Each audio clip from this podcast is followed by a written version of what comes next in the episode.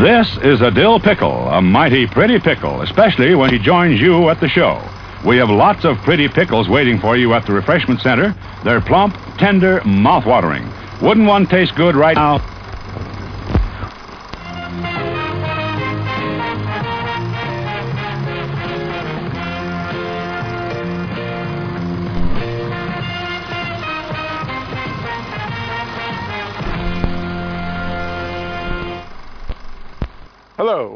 Welcome once again to Cinema a la carte. A carte, Eric, carte. Cat. That's right. That's what the Uh, accent means. Yes, yes. uh, this is a uh, podcast. I'm one of your co-hosts, uh, Philip, from the state of New Hampshire in the U.S. of A., and with me in the state of Michigan, This is Eric. Eric. How's it going, sir? Well, it's too hot, and anybody who likes the heat is a sociopath. But other than that, it's good. You're a heretic. I love. At least I'm not a sociopath. Well, fair enough. Whatever you think a sociopath is, that's that's fine. You- my wife would agree with you, so so I think I'm in the minority on that one. Um, and uh, I I mean about the heat, not not that I'm a sociopath. Don't, Uh, don't ask, Phil. You're better. Just don't ask. You're better off. yeah, I guess so. Uh, in, in the state of New York, Hi, this is Mike. Mike, how's it going, sir? I'm nice and cool, Phil. How are you? Central air conditioning is wonderful. It is. Oh. Very good, very good. Um, now, uh, before we begin, uh, who we are? We are a genre podcast that basically, well, not necessarily genre, but a, a podcast that basically discusses and critiques movies. Uh, it can be pretty much any type of movie, really, but uh, it's a spin-off of the Dark Discussions podcast. Uh, so we use the Dark Discussions email, darkdiscussions at AOL.com, uh, Dark Discussions website, www.darkdiscussions.com, and uh, the Dark Discussions podcast Facebook group where you can just search for that and we can add you there and you can uh, join the conversation. Uh, but Eric, uh, why did we do this monthly or kind of monthly spin-off podcast? Uh, because uh, you and I, in particular, would often get into head bumping contests over what qualified for the Dark Discussions podcast. Um, and this is our compromise, which is that we take movies that we want to talk about but aren't Dark Discussions material and talk about them here. Um, so here we're going to talk about. Uh, we kind of had a western on here already. We've uh, we've got a thriller tonight. Uh, and we've got some drama, and maybe we'll get something funny on here someday. But uh, yeah, basically anything that's not Well, we had a you find on cartoon. What? We had a cartoon. We did have a cartoon, and it was funny. So I guess that I guess that counts. Yeah, you're right. Uh, we did Inside Out. That hasn't been pu- published officially yet, but you'll see it soon. Um, so yeah, uh, basically we take anything that doesn't fit under the Dark Discussions uh, umbrella, and we talk about it here. Yep, that's right. That's right. Now, uh, Eric, um, we do have that website, darkdiscussions.com. What can people find there? Stuff. More details? Uh, nah, they know it. I ain't doing that shit tonight. All right. Uh, but um, anybody who wants to j- uh, donate to Patreon, uh, please do so. We uh, appreciate any uh, donations because uh, we do have a number of bills. We're in the red.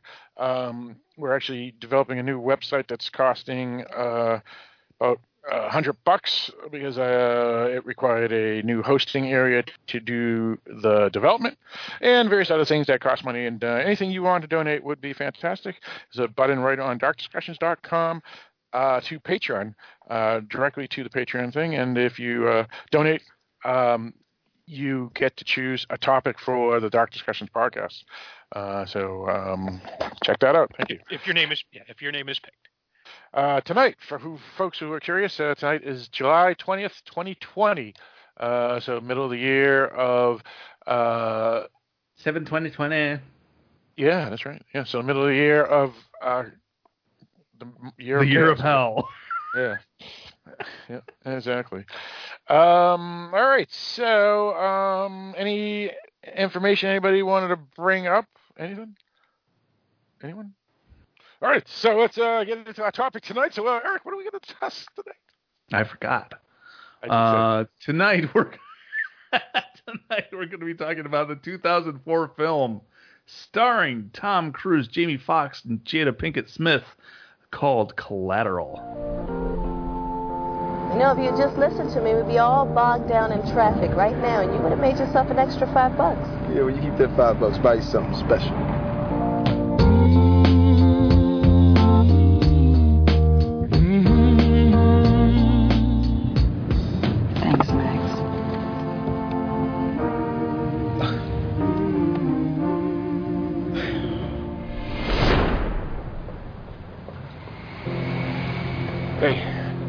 I'll take.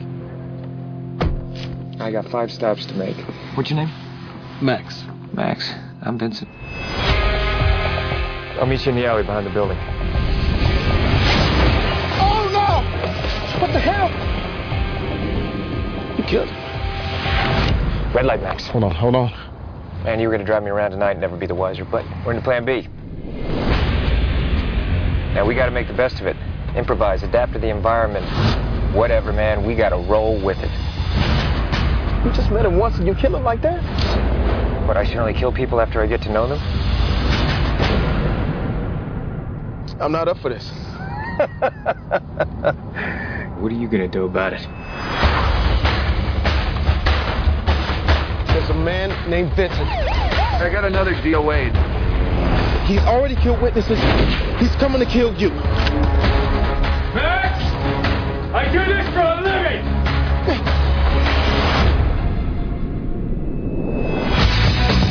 Wrestling was my work. Gotta roll with it.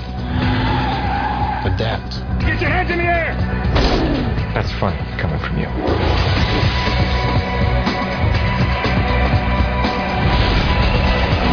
Slow down. Filthy.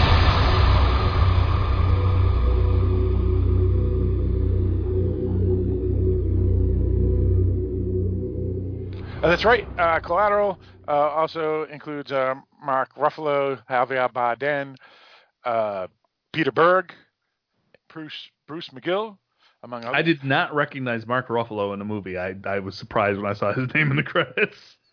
I, I didn't even recognize Javier Bardem. I recognized his voice. Yeah, him too. it's like, wait, what?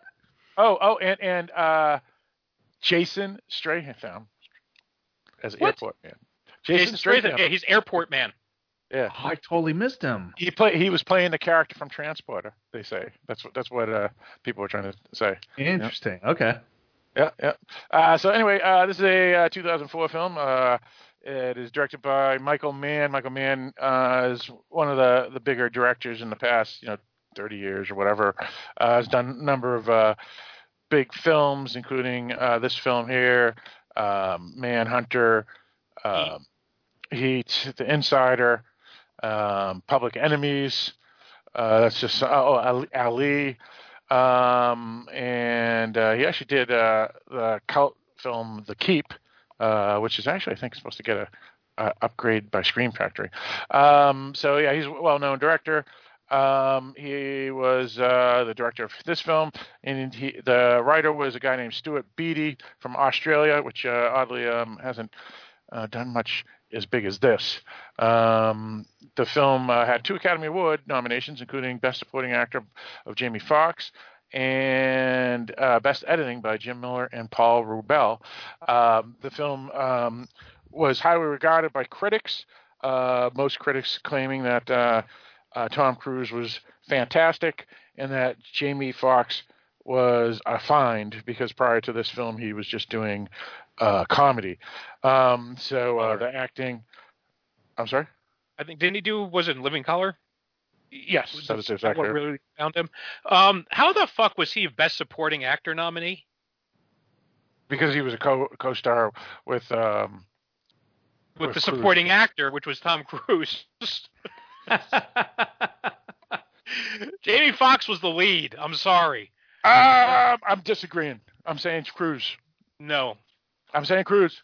yeah, I think you're wrong, Phil. Sorry. no, it's not Right, Cruise's story. I- and I'm- I'm and, going with- what- I'm and- with the and Jamie Foxx has more screen time. The movie opens with Jamie Foxx, and then Tom Cruise doesn't. enters the it op- picture. no, it opens opens with Tom Cruise in the airport. Whatever. It does. That doesn't count. Um, so uh, the film uh, was made uh, in a budget of 65 million and pulled in uh, 221 million. Uh, it was named in the top 10 best films of the year by numerous critics, including uh, folks such as uh, Richard Roeper. Uh, I lost the rest of the list, but there was a there was a bunch of them. Um, so uh, I guess we can get into uh, how we heard about this film and what we thought about it. So uh, let's start with me, I guess, because I this is the film I chose to do this month for uh, Cinema a la carte. Uh, Collateral, I actually heard of because uh, I'm alive, as Eric usually says, because it was getting a lot of press because of Tom Cruise um, and whatnot, and especially since uh, Michael Mann as well, and Cruise was playing a character kind of out of character than what he usually plays. Um, so I actually saw this this film. Uh, I think I saw it at the theater because this is when Tom Cruise was was like the big big name, you know, like like one of the big ones. And um, this film, uh, along with Edge of Tomorrow, I think was the film that made me decide that Tom Cruise is the best actor of all time. Well, that's not true, but he's one of my favorite actors, uh, especially in the modern era. Um, he's awesome in this film. Uh, the film is great. There's a lot of great set pieces.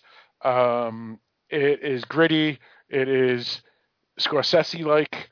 It is uh, violent and it plays music interestingly like a Quentin Tarantino film. Um, the story is compelling. Um, you actually kind of want to root, at least I did want to root for the villain. Um, and uh, um, the, even the side stories that kind of burn out, intentionally burn out, um, are, are pretty solid as well. So a big thumbs up for me. Uh, one of my favorite uh, thrillers of all time, and uh, anybody who loves Tom Cruise must see this film. Uh, Eric, Um, I don't remember how I heard about it initially, probably advertising. Uh, but I actually went to see this in the theater back uh, in the day, and uh, my theater experience was less than ideal uh, because uh, I'm sure eventually we'll talk about the climactic scene in the subway in this movie. When that scene happened in the theater I was going to, they had a problem with the sound system, and all of a sudden everything was extremely muffled. Um, so you could barely hear any sounds, and you certainly couldn't understand anything they were saying. Um, so I had to go home and look up on the internet what the hell they said to each other on the subway train because I couldn't hear it, and I was rather upset about that.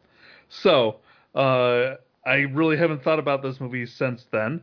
Um, but I'm glad I had a reason to give it a rewatch because it's it's a pretty good movie. Um, I watched it with my friends Dan and Susie the other night. Um, they both enjoyed it. And um, what Phil was saying about the the music, I don't. I'm not as enthusiastic about it as he is.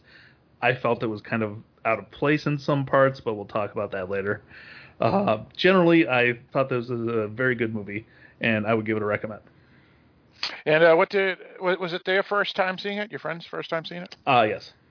Okay, very good. Uh, Mike, Yeah, I saw this with my wife Pam uh, in theaters when it came out. I found out about it because I'm old and I've been alive for long enough to have been able to see theaters that are rated R without a parent accompaniment when that came out 16 years ago. um, yeah, this seems to have been.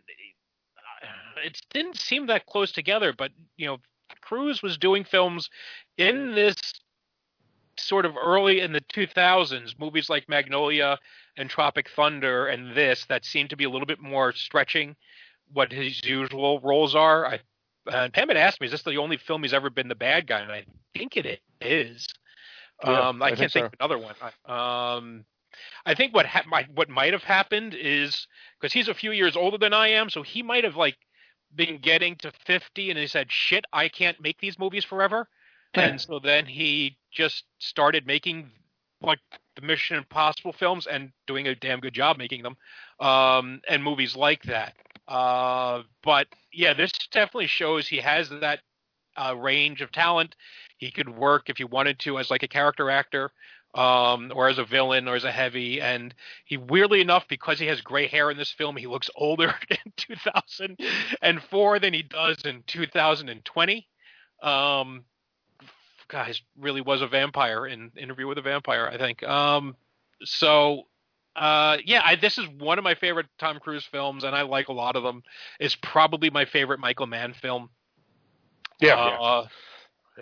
Yeah, it's a, it's just a solidly executed film and a nice simple premise that is exceptionally well executed. It has a fantastic, fantastic script.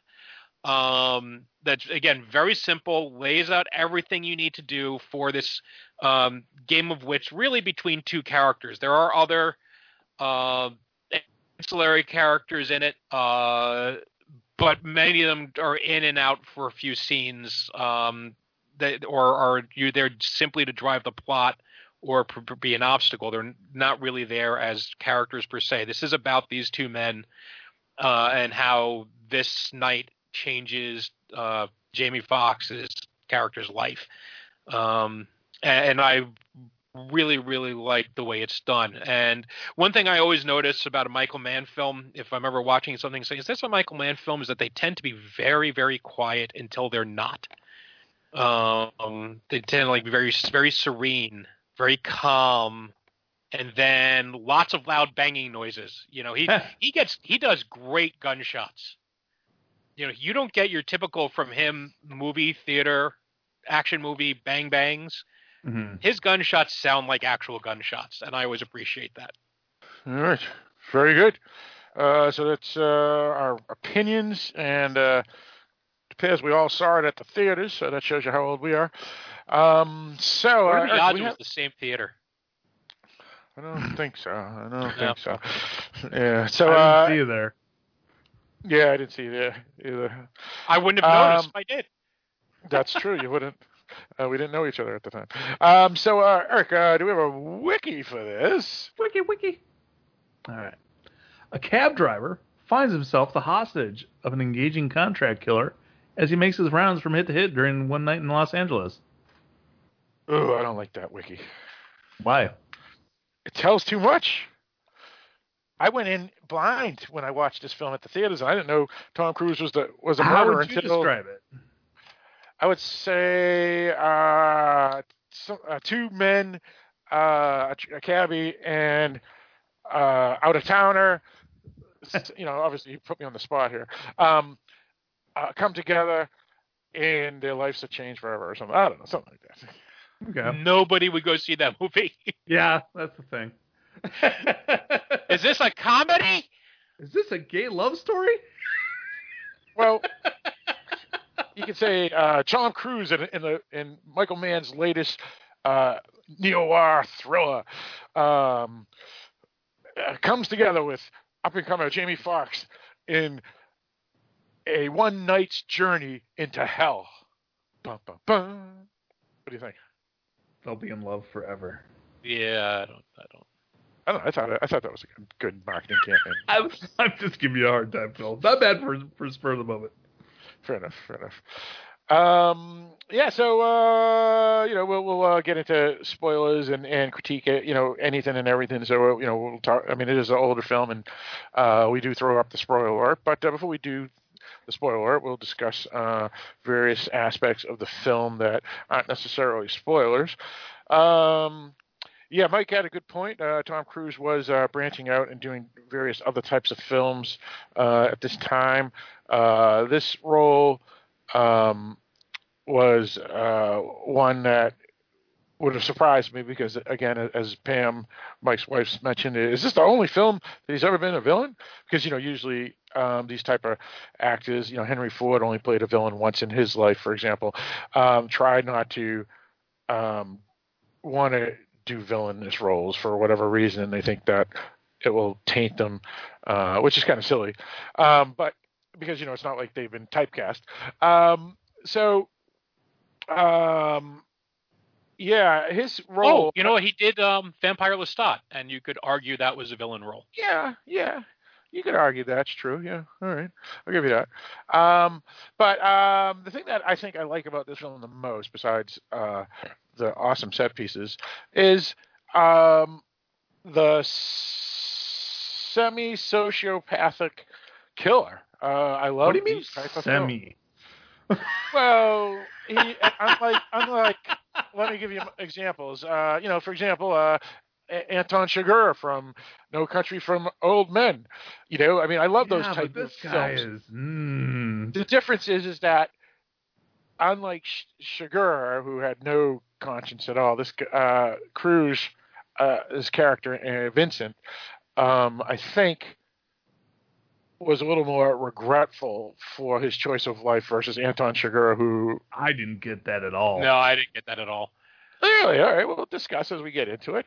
Um, I, I think um, what I- you know, what's interesting is he's a villain, and he reminds me a bit, um, in a way of Mike and Gus from Breaking Bad.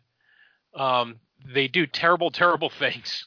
They're, in many ways, they are awful people, but it's the way they do it. It's sort of there's like a professionalism that you can kind of respect. hmm Um, he- yeah, you you know, you know what he reminds me of because I don't, I forget what those characters, but um, uh, En- Enentrop, Enentrout. that's what I'm saying, Mike. Gus Oh, Mike. that's his, his, that's his name. Mike. Okay, gotcha. Mike Ehrmantraut, Yeah, yeah. yeah, he's like that. Yeah, yeah. Uh, who's- although Mike has I- a bit more of a conscience, but a lot of that's more obvious when you watch Better Call Saul. I had Um, a, a cognitive disconnect both times I watched this movie because of their choice of uh, wardrobe and hair color for Tom Cruise. Um, he kept on reminding me of Leonard from Memento, um, because he's got the the the gray jacket and the light hair. Um, so there were like certain shots where I was just like, wait, what? Oh, yeah, no, not that movie, this movie. Uh, so that was something that just kind of poked at my brain both times I watched the movie. Yeah, you know, who he reminds me of a little bit, Eric, in, in a way, is uh, Del and Helen from Ozark, or or uh, Darlene, except he's not as crazy. He's just got it more under Oh, control. He, he's like he's like Cersei's from Game of Thrones. How about that?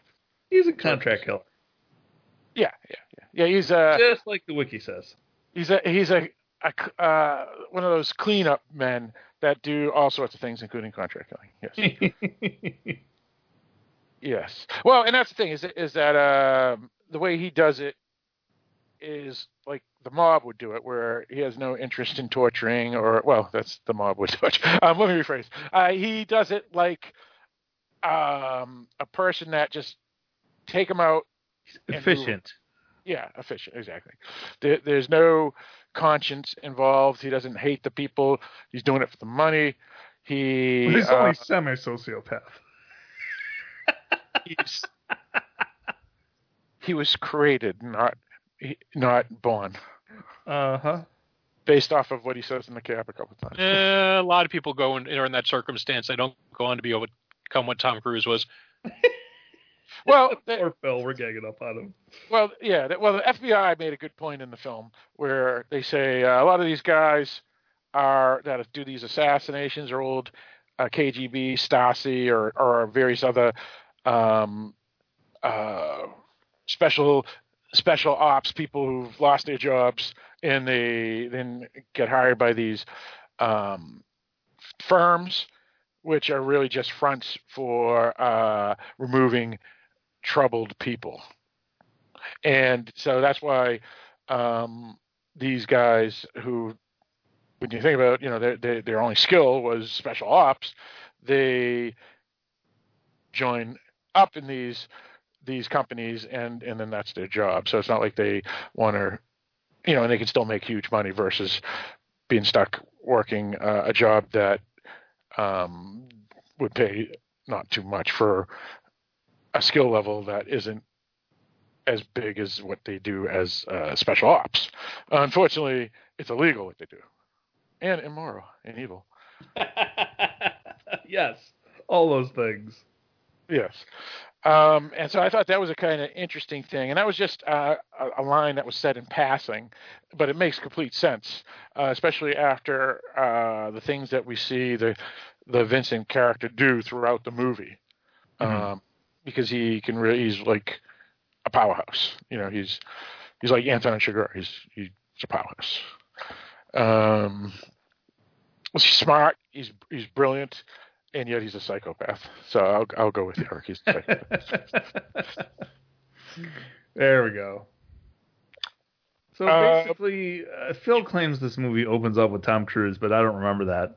Yeah, Um, I remember uh, Jamie Foxx in his cab um, talking to Jada Pinkett Smith. That's the first thing I remember in this movie. Yeah, see, you forget in the scene where um, at the very beginning of Cruise lands, he comes out, he bumps into a guy who's uh, Jason Strahan, and and they go, "You all right, man?" He goes, "Yeah, I'm all right. You all right?" And and they switch switch suitcases. Oh, okay. Right. Yeah, because, And that was actually one of the things I wanted to point out in in how well the script is is that uh, script is written is that it very quickly delineates these two characters. Tom Cruise gets off a plane. We see him at LAX. It's um, very s- sort of uh, steady camera work.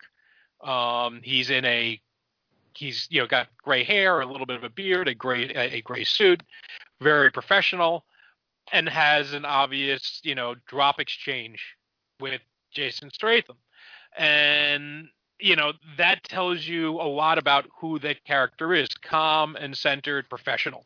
And then you cut to the Jemmy, uh, um um, Jamie, Jamie. Foxx, yeah. And Jamie Foxx, his character Max, is you know you're in the garage. It Uh, cuts back and forth to a lot of things. I wouldn't say that. I mean, the guy's working on a crossword puzzle, so that tells you he's smart. Um, he keeps looking at things going on around him, so he's looking at details. And you're quick cutting around and seeing a lot of the chaos around him. You know, you see him cleaning out the cab, which again tells you something about his his own professionalism and his own uh, OCD. sort of OCD. um, and then you have him clean put person. well, but then you and then you Or also have him, what? Yeah, when remember he couldn't, he was having trouble driving with the mess in the seat next to him, and then you Oh, see him put picture of the island on his on his visor, and yeah, that immediately tells you we don't know what yet, but we know he has a Yes, dream Dreams. you know and so that tells us you know here's a guy who has made it and a guy who wants to make it and just but two very different uh paths in life you know he's just dressed in, in a in a hoodie and uh um you know and jeans he's very casual as opposed to the very button down professional look that Tom Cruise has and I think that's part of it is that uh is that look that whole that whole gray very sterile look Right. that they had for him Right, right. Yeah, yeah. Uh, I wonder if, if it also simply is intentional because it's takes away any um, color from him, meaning you know the the suit, the hair, and all that. So he's like undefined. He's we ju- he's just a cipher until, and we have to figure out who Tom Cruise is as the film goes goes about. Um, I guess uh, building the character up. That's interesting. You know, yeah, especially when you compare him to to um, Max's character, Jamie Foxx's character, because Max, as as Mike said, we get all these really interesting uh, introduction scenes. You know about um, you know what he does, his hobbies, how he dresses, um, his cleanliness, his as you said, Eric, OCD. You know, is pretty obvious, and then um, the big scene between him and uh, Pinkett Smith, uh, you know, the flirtiness in the car and, and, and whatnot, and it's a pretty uh, fun scene. Um, and so you you know you can pretty much figure out who Foxx is. I mean, we learn more about his character later. You know, we find out that his mother is a, a dink, um, but generally, um, we we pretty much know that he isn't the loser that I was saying. He's really more of a guy um, from circumstances, especially because of the way his mother basically has probably told him his whole life, "You're a loser," um, and yet he still fights that and always has hope, even if that hope may never come true.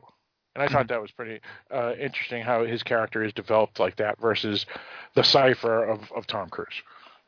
Well, and it- it was also interesting how it was revealed over the course of the film, uh, because you know when he's flirting with Jada Pinkett Smith at the beginning of the movie, he's like, "Oh yeah, this is just temporary. I'm I'm getting this limo company off the ground," um, and then you, you find out later he's been doing this for 12 years. and, and Tom, uh, I- that's actually one of my favorite scenes in the movie is when uh, after they've been riding around for for most of the night together, Tom Tom Cruise finally tells him how it is and is like, "Listen, you're not fooling anybody. This isn't temporary. You've been doing this for 12 years. That doesn't sound temporary to me." Yeah, yeah. Well, and that's the thing is that the two characters, the differences, um, is, and I'm not talking about evil and good. I'm just talking about their differences as just people. One always keeps hope, even if the hope may never uh, come into anything except being happy.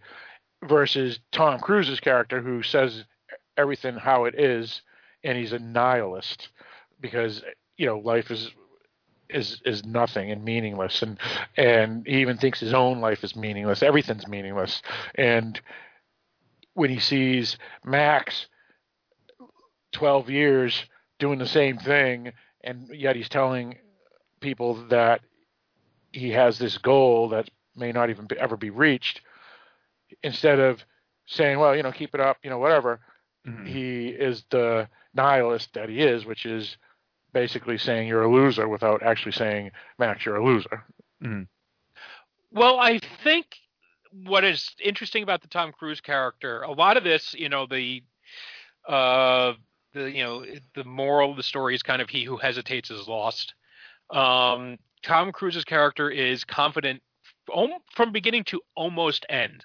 Um and, and the the basic theme here, the the the idea here is that Jamie Foxx keeps postponing, you know, waiting until well, wait till the time is right. Wait till the time is right um, you know, very Hamlet like, you know, and you know, full of self doubt and letting that hold him back. Where Tom Cruise is nothing but confidence and self assuredness, Mhm. and he just moves through uh, through everything in this film like a shark, you know, just Mhm. moving, killing, moving on to the next thing.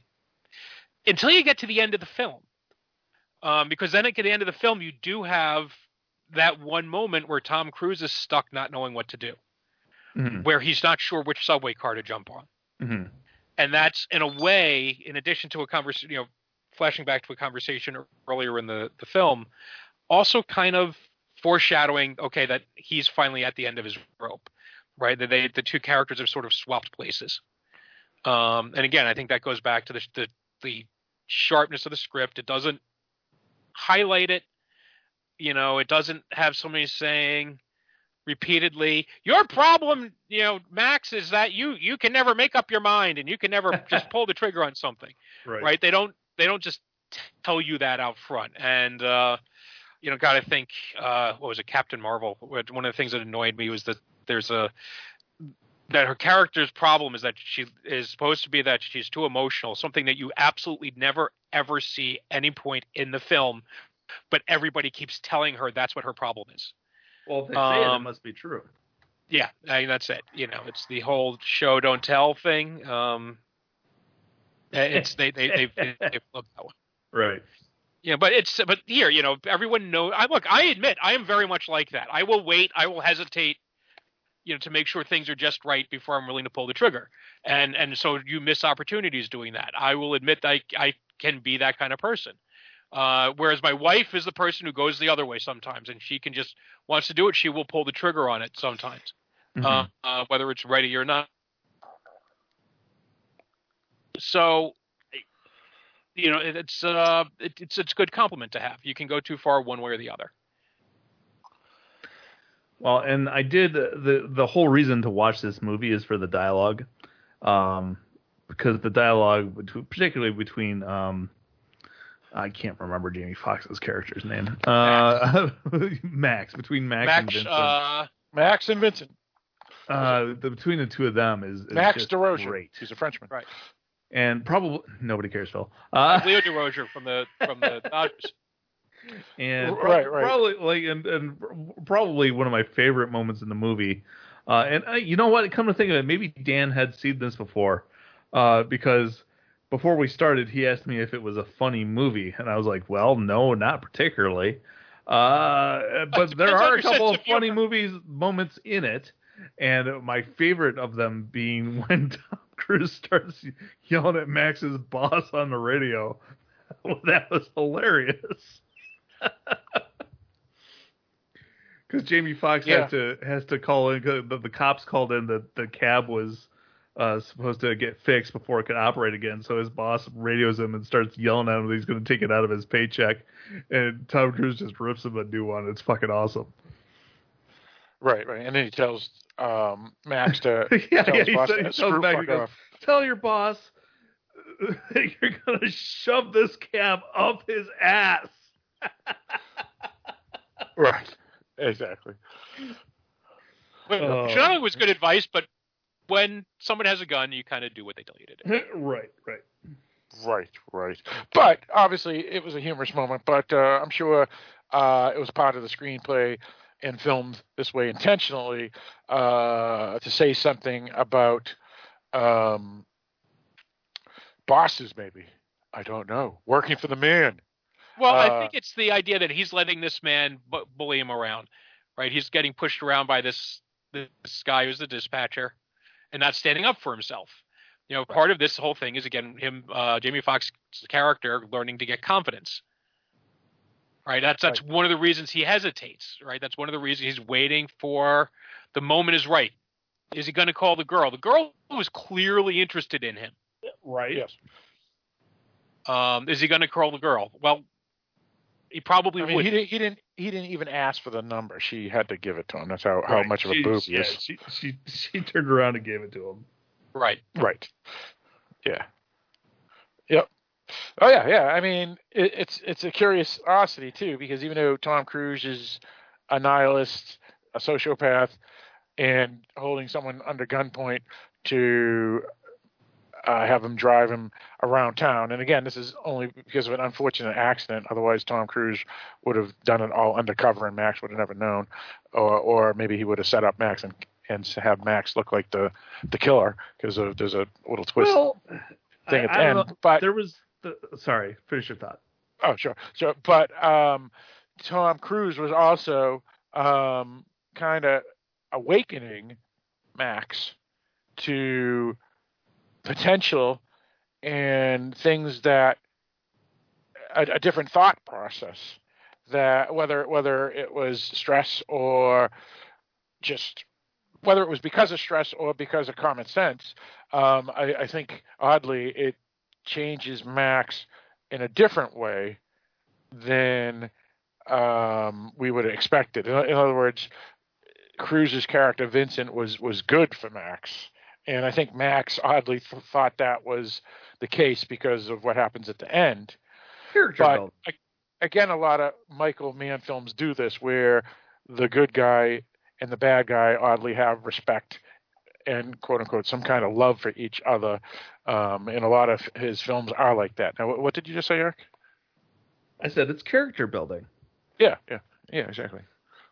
Uh, but what I was gonna, what I was going to point out is that uh, when the police are talking, they say that um, a couple of years ago somebody came around and, and murdered a bunch of people, and then they found uh, a a cab with the driver shot dead in it. As a suicide. Uh, so, well, theoretically, but but the impression I got is that Vincent had been here before, and that Yeah. cab driver had no idea what was going on and paid for it with his life.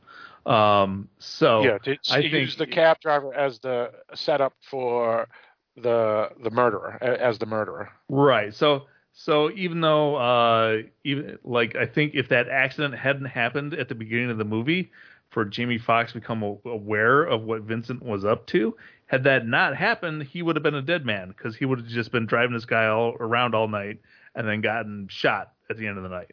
Uh, whereas because he became a part of everything, he actually gained the backbone to to stand up for himself and fight back. Right, right. And and to be honest, um, I think it was it was a growing process, right? Because originally he was fighting for himself um, but then accepted his fate again. But then when he found out that the the um uh I'm trying to find it, uh, the Annie Farrow character played by Jada Pinkett Smith was on the list. I Mhm. think that's when um he really said, "Okay, I gotta I gotta do something." And you know what's interesting too about this film too is that Tom Cruise starts the film at the law office where Annie Farrell was probably the first target, but she hadn't been in the movie. She hadn't arrived at the office yet, and so that's when he got in the car and uh, started with the next person on the list. Because Right. if you remember, he was at the office building because that's where he got picked up. That's uh, that's where he dropped her off. Yep. Yeah, and he had the special card to get into the building somehow, and so and he, and she wasn't there, so that's why. And at the time, we don't know why, why he's at this building because we, we- you know, if, if you're you go in blind, you just assume he's a businessman or something. Um, and then he gets in the car after Annie is dropped off, and then that's when when they go to uh, the next person on the list on on his hit list of five people. And, and the Uh, list, businessmen don't usually do bag swaps yeah, at that's the true. airport. That's So well, I was thinking, I was thinking a spy, maybe. You know, Yeah. Um, yeah, and the interesting thing is, again, going back to we're going to jump all over the place apparently, and that's fine. Um, is he sees the card? He knows Jamie uh, Foxx knows Max knows uh, Annie, and he tells tells Esker, "Are you going to call this woman tomorrow?" He's Right. planning on killing her that night. Yeah. He he knows full well he's on the one. He's playing with Jamie Foxx. Does he I? Playing with Max. Does I he don't know? think Here's so. here's I, I, I don't, don't- I agree, don't Mike, think and here's why. don't. It's because when he looks at the card on the visor, he's just trying to get a name quick, and yelled at the at uh, the dispatcher. Um, but uh, when he's he's talking to him about calling her, he doesn't have that information memorized about his hits, because otherwise he wouldn't have to have him go get the information for him again. But he already went to the law office. right? But but I don't I don't think I don't think the name was was that important to him that he met, he remembered it. Yeah, I still think he was going to kill him one way or another. I don't. uh, think he yes, gonna I, I. Yeah, I we're- we're agree. I agree with with that. that. Yeah, we're agreeing with you on that. We're, we're thinking that he's going to kill the cabbie and leave the gun with the cabbie and make it look like the cabbie did a murder suicide. And Well, we should also I- point out okay. that is something that's you know Chekhov's calling card because uh, he, he he does he does end up calling her the next day because I'm pretty sure it was after midnight. Right. Um, you know, as Tom Cruise instructed him to do. Right. So hey, irony. It was irony. Yep, yep. I mean, there is the one uh, little story at the beginning about uh, Tom Cruise when he first gets in the cab, and this is before we, we know Cruise is a hitman. Um, they're talking, and he goes, uh, "First time in L.A." He goes, "Nah, I've been here before. I can't stand the city, whatever." You know, he, and then so they're just doing back and forth. And then he, Cruise brings up a story about how um, he heard that there was at one time where someone died in the subway, and no one people would sit down and whatever and, and no one noticed that he was dead they just thought he was sleeping and so this body was going around uh la for over six hours before someone finally found out that person's dead and he's using that as an example of how um you know disinterested people are with each other in this city and why he doesn't like cities generally and uh of course that plays later um you know at the end uh, with with the with the film. So so that was a little interesting uh, story I felt, especially how it plays out at the end. And I was kind of bummed because uh, um, Vincent's the best character ever. I want him to continue going on. I want to see more movies with him. But well, given the rate at which Tom Cruise ages, there's no reason that 20 years later you can't do a prequel. Exactly. Yes, yes. I mean he's doing. I mean he has another Top Gun coming out, right? That's Yeah. right. Yeah, But that's supposed to be him older. He's Right, but- but he- but he looks the same. Gun, Yeah, although he But probably Kelly could. McGillis. You look at Kelly McGillis. She's she looks like a sixty something year old, while Tom Cruise is still looking twenty. Yep. Yes. It's it's got to be the Scientology. There you go. Uh, n- n- uh, though there, there's, um, yeah, I mean, you know, it's his faith. Maybe whatever. he's born with it. Maybe it's Scientology. Either way, it's something. Whatever he's doing, it's, it's working for him. it is indeed. Do you know how much money this man has to have? Holy shit. Well, given that he on. produces most of these films that are blockbusters, well, um, and has been since the 80s. yeah, Yeah. since And he- I was, well, I think, he produces 13. other people's. Yeah, he produces other people's films too. I think too. So, so he's making a fortune. Yeah, he's he's got his own company. He's got dime, dude. He's got dime. What was the first movie he was in? Was it Losing It, or was it? uh Risky business. Uh, No, Risky Business was uh, after was it that. Outsiders? Was it Outsiders? Losing it was before Risky, Rick's, that risky business. Right. He was also I in was- the he was in Outsiders. Oh, oh, He was in the Taps. Outsiders. Endless Love Taps. is his first credit. oh, okay. I thought it was Taps. You remember? You remember? Taps is He after played the psych- Endless Love. Yeah. Yeah, he, he actually played a psycho in that too. That was that's right. Yeah, he went nuts. He actually had a pretty Ah. wide range. He's only roles worth about the 570 billion, uh, million. So he's Oh, not is that it? Which which is is I mean- probably less than Taylor Swift. It's it's it's not Paul McCartney money. I'll Taylor Swift it. has makes more money than all of them. Who cares? Nobody likes Yeah, Taylor um, Swift except you, Phil. I'm just Three hundred making- and. Who's that? Taylor Swift. Oh no That's shit. how- Ah, that's how much she's a loser compared to Tom Cruise. Yeah, that's not as much as I thought. That's kind of Well, she's only been doing it for like ten years. How long has she been around? Fourteen years. Fourteen years, fifteen years. Okay. Tom Cruise has been doing this for for over thirty. Um, Yeah, so give her time. yeah, yeah. Actually, I think he's done. He's about forty. Yeah, over forty years now. When you think about it, because Taps Wow. was in 1979 or something. That was later than that, but It not was long. 81. Yeah. Actually, yeah, so that's 81. so that's Yeah, 39. so he's been doing years, it 39 years. at least. He's been Tom Cruise since Risky Business, which I think was 83. hmm Yeah, it was. But back to this movie. No matter how great Tom Cruise is, and we want to talk just about Tom Cruise, uh, we, we should. Well, the point is that he's what is what works for him is that he's smart with who he works with, right? And so he picks good directors to work with. He picks good projects to work with most of the time. We won't mention Yeah. the Mummy. Um, but he's not going to work with someone he doesn't want to work with.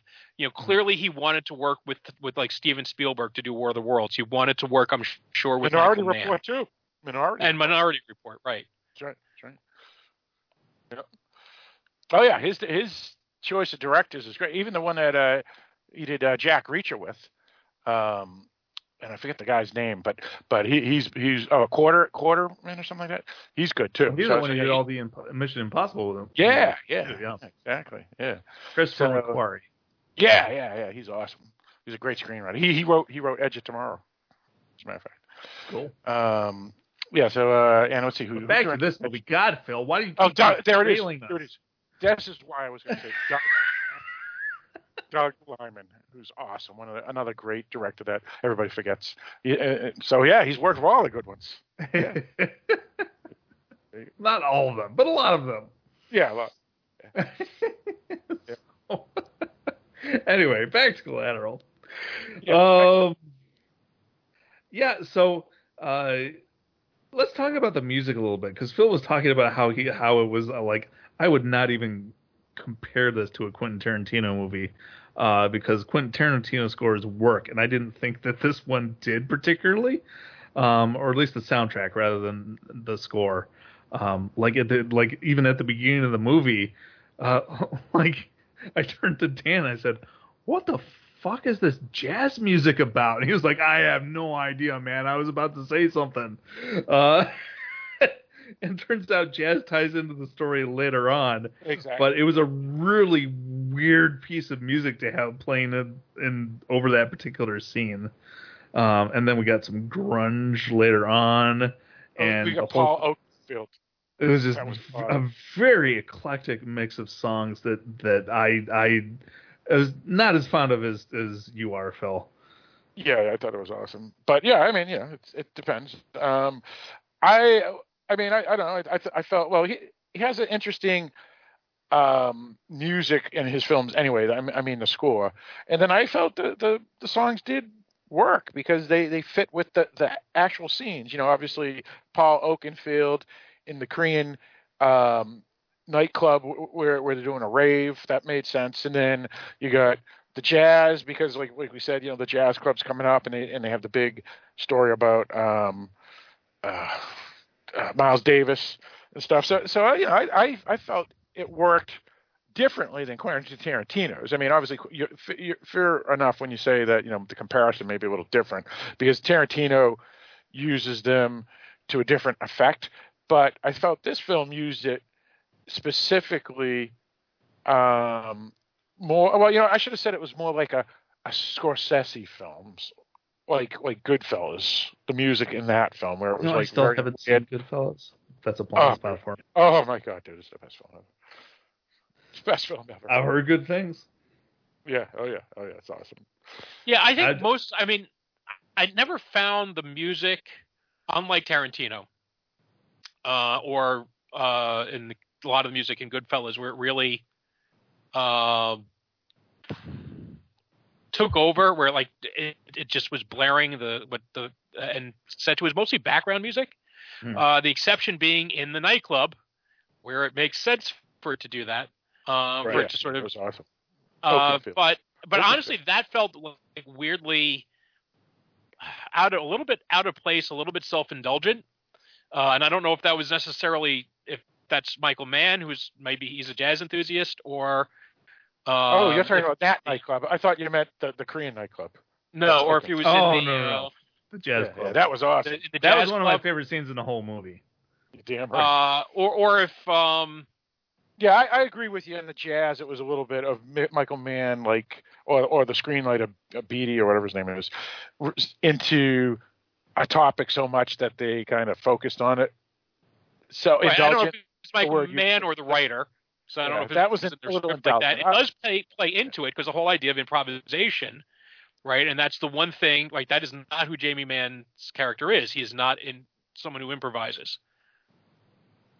Well, and I Max. I enjoyed the reveal uh, at the end of the conversation um, because at first I thought that maybe Vincent was just trying to get Max to chill the fuck out, and maybe if they stopped and had a drink, um, the rest of the night would go more smoothly.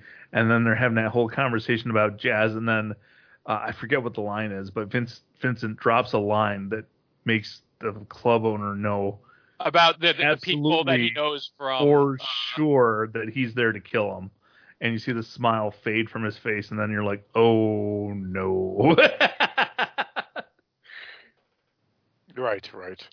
Right, he makes yeah, a that- line about the cart, not about the cartels, but the name of the cartels. I'll have to let my people know from Cartagena. I think he says, Yeah, yeah, Cartagena out of Colombia. Yeah, yeah, exactly, exactly. Yep. and that's when he knows the, the the jig is up. yeah. Yeah, yeah, exactly. Yeah, and was and over. we were like Jamie Foxx. We assumed we were there just for a nice touristy moment, right? I want to go visit this jazz club. right, Uh-huh. right. Yeah, yeah, because we didn't know that man, the the- you know the the trumpet player was on the list. Right. right? We thought it was just, you know, the guy was taking a break from his uh, his job for the evening, you know, and then we Mhm. find out it is the job, Right. And but you know what's funny is Cruise's character knew as much about the jazz and Miles Davis's life as the as um, the trumpet player, which was Right. cool. More, actually. Yeah, more exactly. Yeah, yeah, and that that and uh, the scene before it too, the the one where the Jamie Foxx is tied to the steering wheel and he gets the the people to come and try to help him, and then he finds out he got that He they're gets criminals too. yeah. yeah, yeah. When Cruise comes down and does two in the chest and one in the head, Uh, that was awesome. And again, that was pretty cool. it was pretty cool. Now, there's For- a point in the movie, I can't remember in the sequence of events. Is it after the club uh, when uh, he snatches the bag and makes a run for it? Uh, it's at the hospital. It's the hospital, yeah. Okay. The mother, because he gets pissed Okay. because the mo- he's playing him and embarrassing him in front of his mother. That's right. That's right. Yeah. and and he's also feeling bad about himself because he's finding you know you know and so he says that's it i'm out of here fuck you vincent See, I probably wouldn't have made that particular choice. I think Right. you know, like pissing off a guy with a gun is probably a bad idea. yeah i'd say especially if, especially if you do it on purpose. yeah well you know what's weird about that scene too because well yeah that's the thing. Yeah there's nothing he could do. I was going to say why doesn't he just report him and say this guy has a gun on me.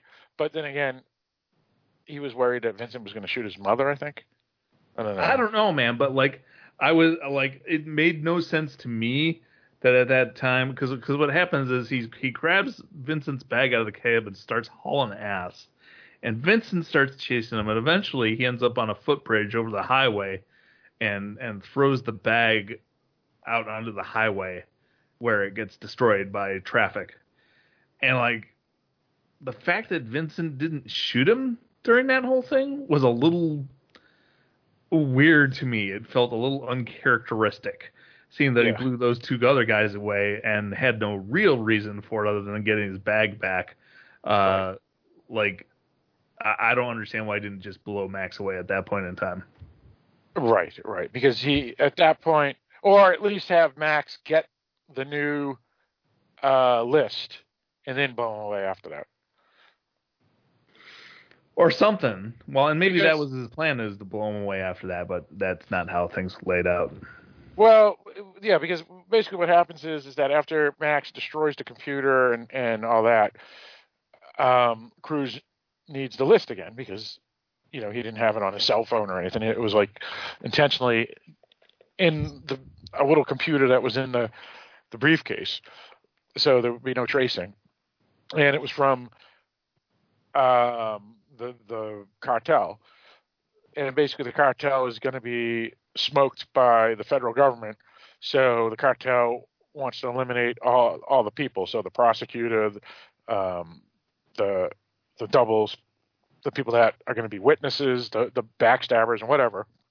So that's the list of the five people. Uh, so Cruise needs the list again, and so you know the only way he's going to get him to get the list again is have Foxx, Max's character, go get the list from the drug cartel again because this guy here, Vincent, d- doesn't show his face to the clients ever because he's hired through the third party, you know, through these fixture companies. So he doesn't want to show his face.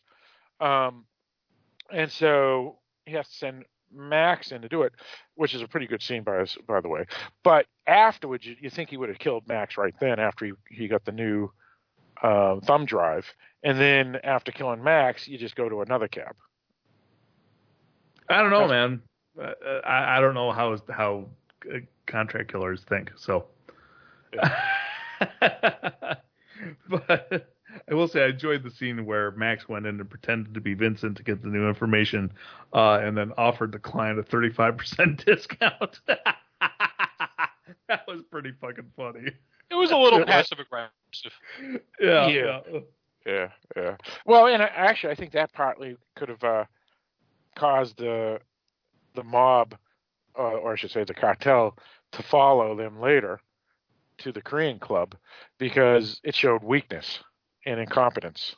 Mm, hmm You know, he was trying to be a cool ass and passive aggressive, as you said, Mike.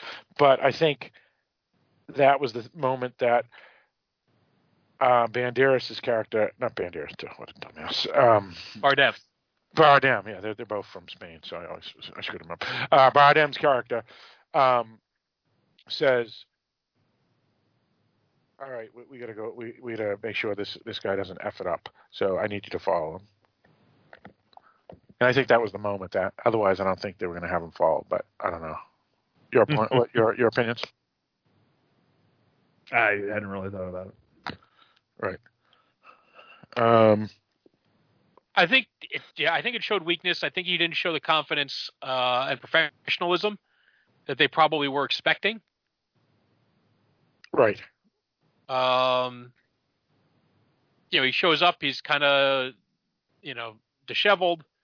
Uh, he's unsure. He's hesitant.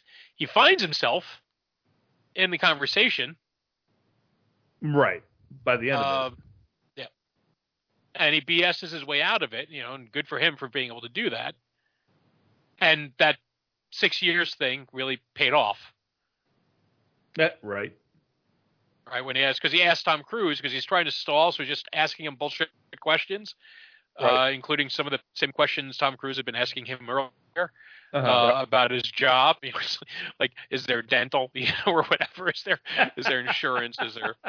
Uh, um, and you know, he says, well, how long you been doing it? He's been doing it for six years, which I'm curious if it was and meant anything that he was been doing it exactly half as long as uh, he's been a cab driver.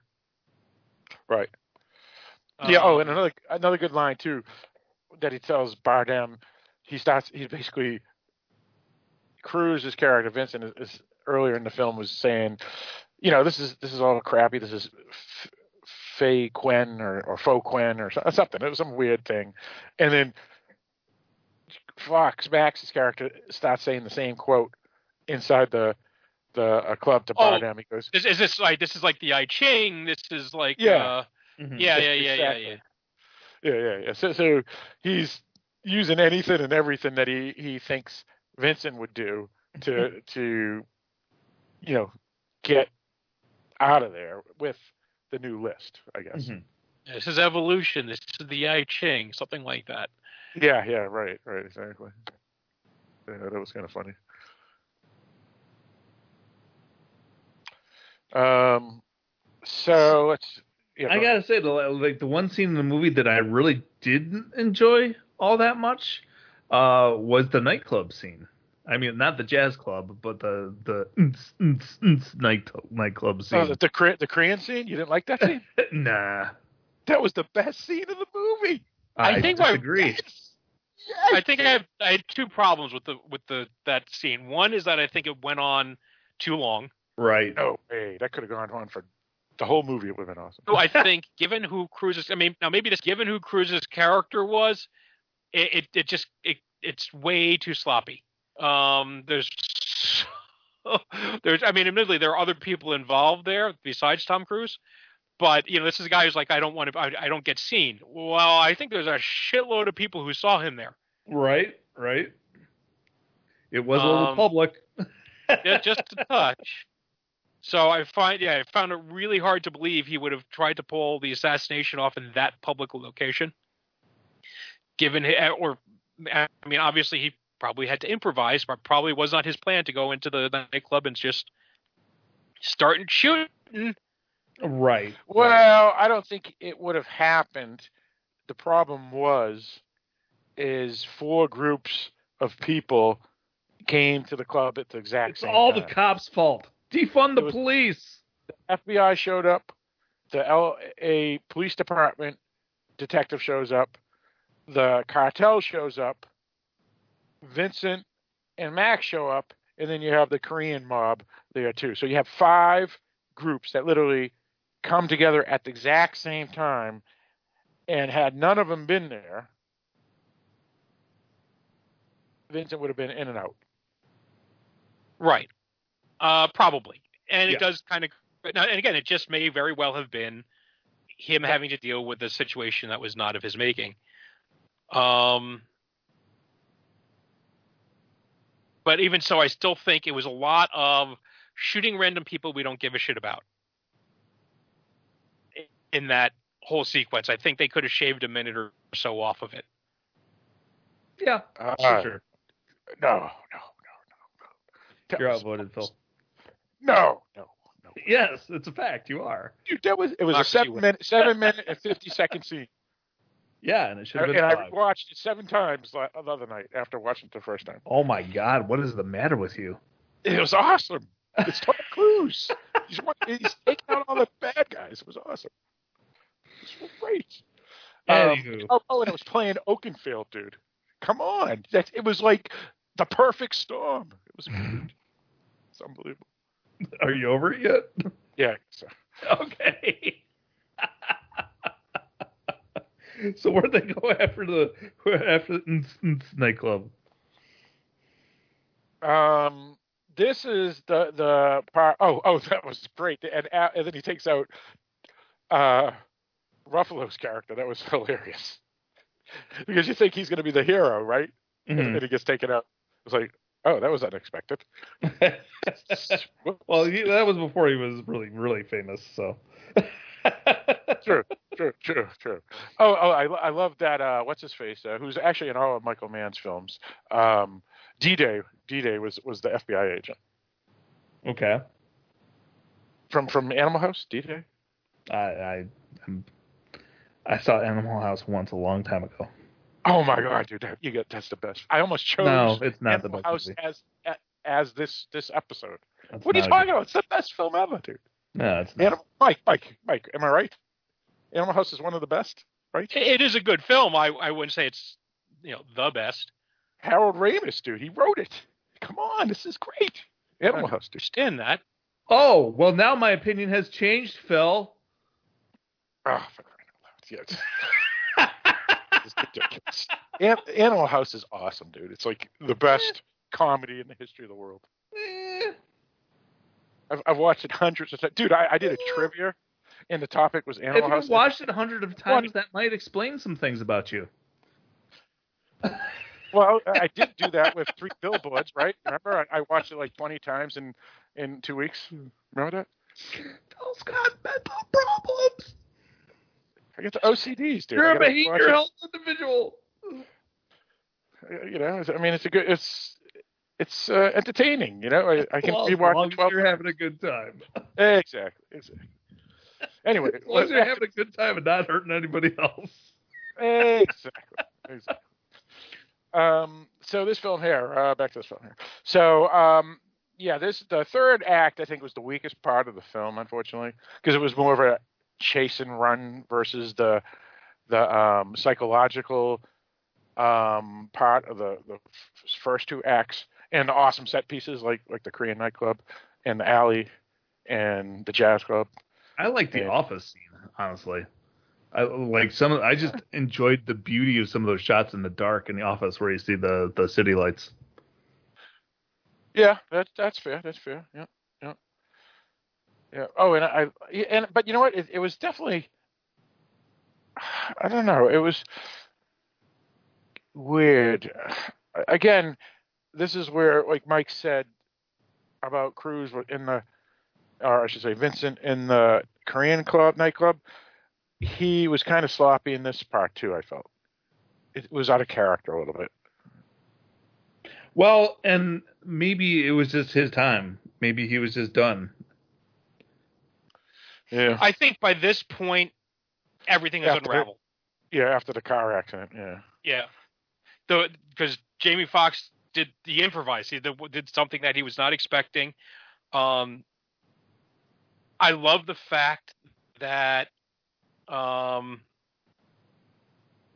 they weren't wearing seatbelts. They both weren't. We've all seen the the scene where like the driver is held hostage and he s- slowly slips the seatbelt on and then Uh-huh. crashes the car. And the the the person with the gun then of course goes through the windshield and ah, you know we've seen that. You should have worn your seatbelt Uh, because God knows they still don't have airbags in movie cars.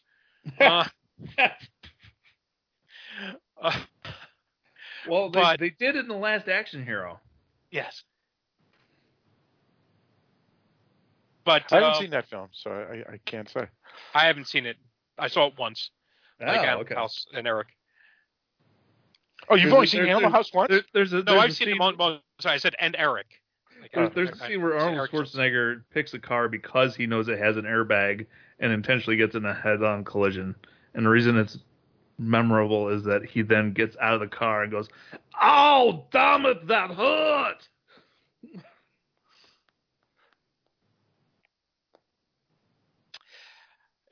Arnold wasn't always. guess it was a good. I, I'll have to watch it. I, I've I mean, it's supposed to be a pretty good film, so I got to watch it. It's it's better than its reputation. I'm not going to claim it's a great film though. Sure, sure. Yeah, yeah. One thing I remember about the film is that you know, for those people looking for continuity gaps, uh, gaps. oh, in the oh, oh, film, oh! Speaking of which, I very found deliberate. one in this movie. Yeah, Uh, there's a shot when, and Susie noticed it too. Uh, there's a when they're driving in the cab. It's after uh, the guy falls on the cab and Yes. and cracks the windshield. Uh, there's a shot where uh, it's through the windshield from the side, so you can see Jamie Foxx, and the windshield is no longer broken. Um, just for like a two second shot. Uh, it goes by quick, but I, I saw it and I was just like, wait a minute, was the and Susie Susie goes, yeah, I saw it too. Where where was this, or when was this? I were- know, they but were- I'm like, let me ask, rephrase that. Where was the camera? the camera was off to the passenger side of the car, So you were Uh, inside the car. shooting through the windshield at Jamie Okay. Foxx. All right. Because I kind of noticed shortly after, like right before they get pulled over, Okay. I thought I saw. I, I might just have been something I missed, but I, it seemed like there were a couple of shots where the, the car wasn't damaged. It might have been the lighting and the angle. Mhm. Um, no, th- this was this was after they they'd been pulled over. okay. Yeah. So anyway, just that I, that came into my head when we were talking about continuity stuff. I was proud of myself for spotting it because it wasn't it wasn't like it was on screen for two minutes or whatever. It was just a quick couple second shots of of Jamie Foxx delivering a line. And um, Susie noticed it too. Yeah, she did. Right, right. Interesting. Didn't ruin the movie for you, did it? No, no, no. I was excited for spotting a continuity error because that was Right. that was back when the internet was in its infancy and there weren't like uh, all sorts of boards on Reddit dedicated to finding continuity errors. Where you couldn't Right. find bootlegged 4K streaming. like if somebody versions spotted a of the film Starbucks the cup day after it a scene, of, released. like if somebody Yeah, started to s- s- saw a coffee cup and a scene it wasn't international fucking news, yeah. Right, right, right. Yeah, yeah, so much. Um, the the interesting thing is, is that I'm surprised it slipped through because the editing received Academy Award nomination for this film, hmm and they they dropped the ball. Eric, Yeah. you should have been Well, that's not really then. editing. That's editors work with what they're given. That's true. And I'm sure if they'd had other coverage of Jamie Foxx delivering that particular line, they would have used that shot instead. Right, right, right. Yeah, and and if they had seen it, they would have used computer graphics to fix it. Yes. Uh, I suppose. Now back they in definitely Speaking of speaking of speaking of editing, if you ever want to see some bad bad editing, um, watch on Her Majesty's Secret Service, the James Bond movie. I just watched that for the first time the other night, and there's some bad bad editing in that movie. Anyway, which was the, who was the Bond in that one? Was that that's Connery? the one that George George Lazenby did. Lazenby, gotcha. and apparently he's uh, the the Bond actor that couldn't fight um, because a me- much of the bad editing is trying to shoot around the fact that it's not him doing the fighting. Gotcha. Um, let's see, let's see. Well, that's good that he he stunk because it brought us Roger Moore. um, now, uh, uh, back to this movie here. Um, what was your opinion of the third act, Mike? Because Eric said he kind of enjoyed it a lot. I liked it. I think it brought everything together. Going down to them finishing on the subway, but you know Jamie bringing in final act, uh, tying together why Tom Cruise was there at the beginning of the film. Um, I, I kind of like the fact that they made sure he was uh, after he crashed the car that he was helped by a donut cop. You know, so that Right? like when he because so because you had because if he was like pulled over like the guys that pulled him over earlier in the film, I don't think he would have been able to to get away from those guys. Right. By the This way, is clearly one of those Officer cops- Wiggums who pulled him over. Yeah, uh, Dan actually caught this. Uh, one of the cops that pulled him over at the beginning of the film uh, now plays the the uh, police captain on the show The Rookie. Oh, Okay. oh, uh, the the one that Foxx beats up. Uh, what? No, no, no, no, no, no, the other cops at the beginning of the movie. Oh, the ones that Cruise was going to have to Yeah, kill. the one that comes up to the driver's side is now uh, that actor plays the captain on the rookie. Who's that? Is that the white guy or the black guy? Uh, the black dude. Gotcha. Yeah. Never seen the rookie. It's a pretty good show. Gotcha. Oh, uh, another cool scene, the the coyote scene. That that actually, uh, since the director's commentary, I have the, the the Blu-ray for this film because it's awesome. Oh, I have not Oh. watched that with commentary. That would be interesting. Oh yeah, you got you got it. Um, it's by Michael Mann himself, and uh, the coyotes were um, flukes. They, they they actually were wild coyotes that were Nice. walking across the street, and he's. Well, I know there are there are coyotes in California that just wander city streets. It's weird. Yeah, yeah, yeah. Yeah, Well, I, I I- was wondering about that because that felt weird. The way it was Right. shot was weird, Yeah. Uh, and it, it, it, it compared to the rest of the film. And I was wondering, uh, sort of like Stand by Me, the scene with the deer on the train tracks was just a pickup shot because the deer was standing on the train tracks, uh-huh. uh, and the whole thing was kind of improv. And I was kind of wondering if the coyote scene was something similar And because indeed it it was. so weird out of because Mann is very stylized in the way he films his movies um and this seemed to break his typical style i don't know what it was Right. Yeah, they basically they just had to get the cameras out ASAP and say stop filming right. that type of thing.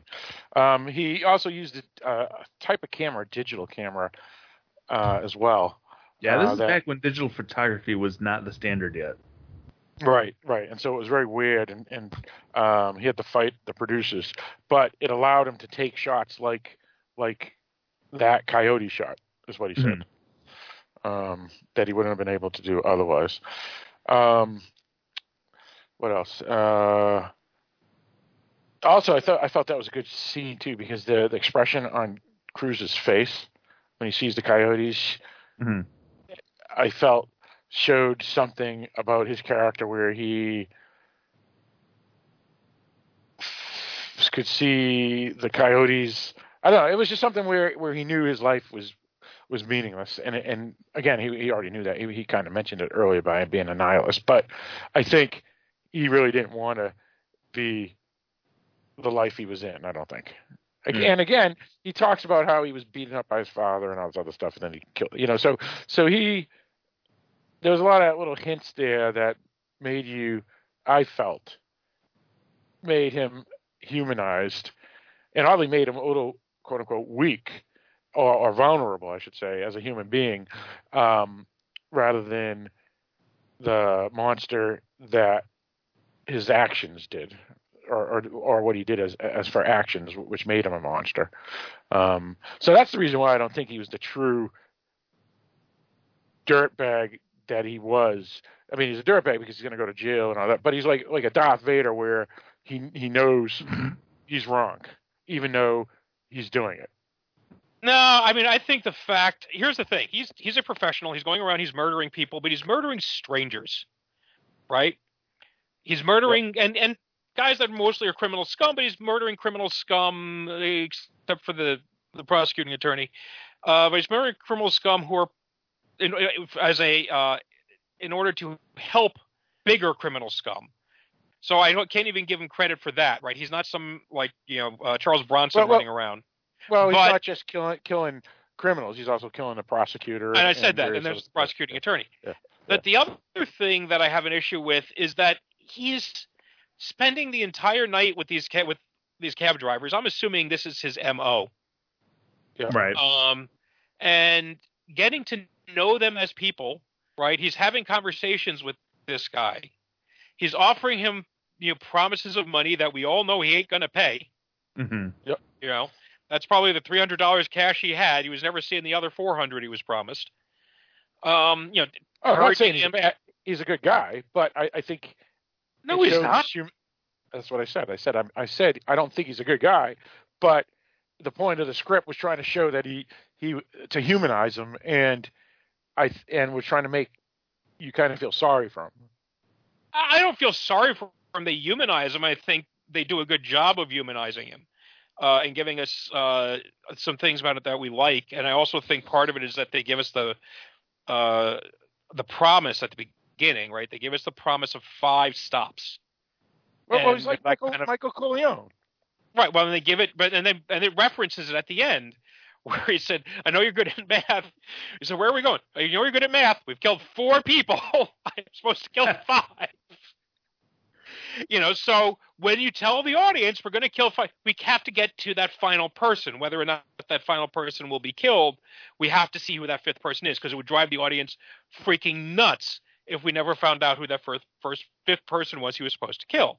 Um, so you kind of want to see him succeed because we want to see we want to see all that death and carnage. We want to get to all five. We were promised five. We want five. You know, so I think that's also a thing that kind of gets us a little bit weirdly rooting for him. Um, but I mean, the guy the guy's a bad guy. He's not. He, he is. He is the the fact that he could spend the night with Jamie Foxx and murder him in the morning, which he was going to do. Not after he Jamie Foxx does all the shit like throw his bag away and flip the car. If Jamie Foxx had sat in the car and done everything he was told to do, he, he was still going to get shot the next morning. Uh, right. Um, that's what makes him a sociopath, or, or betrays the fact that he's a sociopath. Uh, Uh, and and yet and yet, I I think he has enough to know that he doesn't want to be in this life, even though it's a life he's chosen. I don't know. He seems perfectly fine with this life. I see nothing in his eyes that's regret. I, I, I didn't get anything in this film that made me think he was regretting his choices in life. Yeah, Yeah. I, I got to go you- with Mike on that one. All right, I'll give you that, but I, I think is life based based off his what we learn kind of sort of about his childhood and all this other stuff, he's not happy. So Eh. even if he's if he's doing these terrible things, then well, I, I you know what, Mike, Michael Mann kind of is is on my side, so I'm going with the director over you, Mike. But the point Oh, is, don't is care. that the point is, is that I felt that sorry for the character, even if he was an evil bastard. Oh, that's because you're a sociopath. Uh, no, I, I yeah, think you I- enjoy the heat. I think I got. Also, my Oh, Michael Mann film, by the way. I'm sorry. I'm sorry. Mike. What did you say about I. I didn't think about that. You're right. Heat is also a Michael Mann film. That is true. Um, so I, I felt that. Uh, yeah, I mean, he made the choices, whatever, but I, I don't know. I still think they were trying to show enough humanity in him that, you know, I mean, that's what you know, like we see in a lot of shows, like Dexter and, and Game of Thrones Well, and you, know, Breaking you see Bad. humanity. The guy has a all- sense of humor. I like love the way he teases um, uh, Jamie Foxx's character. You know, there you know like jokes around with you know I don't have enough room in the trunk. There's not No, that much. but that's the your reason trunk. why we like. Uh, right, all right, I see. I'm But he's not a good. I'm just saying it's. I don't. I never get the sense that he's sad about what he's doing. I never get the Right, sense that he has any remorse. You know, I don't get this. You know that he's that there's any ambiguity in terms of of, of his morality. Yeah, I, I don't know. I, I guess I just that whole story about the father and then him becoming and, and even saying it to Jamie Foxx at the end that he's becoming the guy that's going to be riding around for the next seven hours and no one's going to know that he's dead. I think, and then just being a nihilist. I, I just think if you're you're right, Mike. At least you, you can still feel sorry for him. I could feel sorry for him as a child. I don't necessarily feel sorry for him as an adult. um, it's sort of like you know your Batman villains. Lots of people get disfigured in accidents. They don't all decide to poison the waters of Gotham City. You know, um, Well, I'm not. I'm. I'm he had I a bad childhood. I'm sorry, he had a bad childhood. He's decided to become a sociopathic killer on the side of criminals. You know, he, he didn't go into working in black ops. Oh, oh, there's Uh, no doubt that, that he. Should, I've always said the same thing about Darth Vader. He should have been a war criminal, executed. There shouldn't have been any like feeling sorry for him or nothing. It's a mass murderer. Killed Elder. Fuck him. And but but that doesn't mean he ain't cool. Just like Cersei's is cool, and and Ehrmantraut is cool, and and and the, the lead in Breaking Bad is cool. and Anton Chigurh is cool, and Vincent is cool. There's good villains, dude. You gotta like some villains. You know what I'm saying? Darth Vader, he's cool. Well, here's Yes. the thing. But- just but because saying- uh, uh, you're mixing up the words cool and good, they're they're different. Uh, Right. I won't disagree with any of the people you just listed off who are cool, but they're not good. right, right.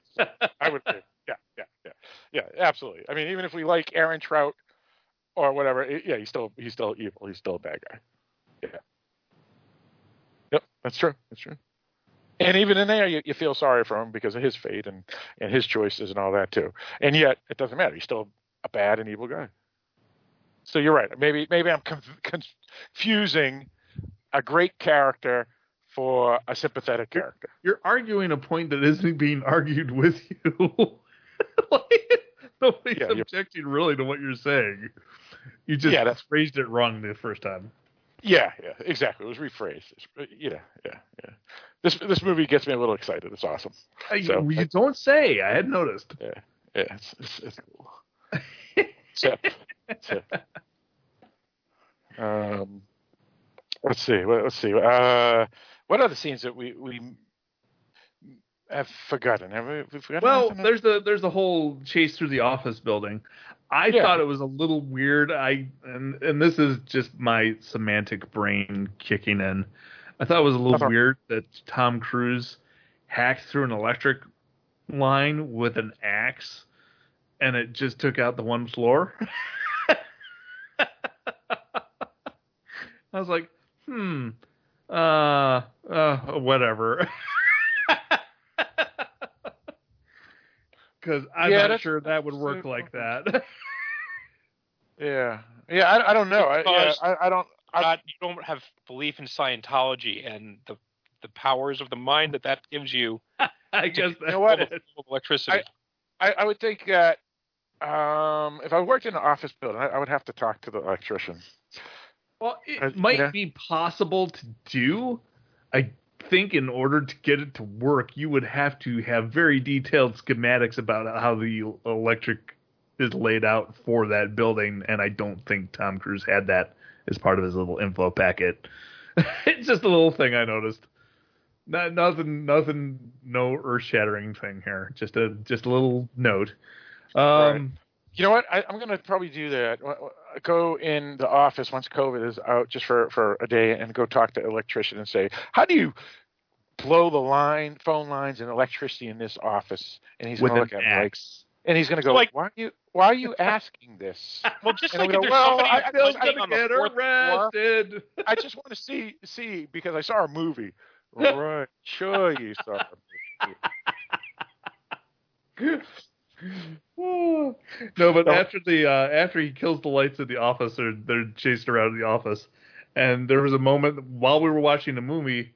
Uh, there's a moment where uh, Tom Cruise is chasing her and uh, trips over a chair uh, and falls down, and then gets back up and t- starts chasing her, and uh, and Dan goes, "Oh, that looks like it hurt."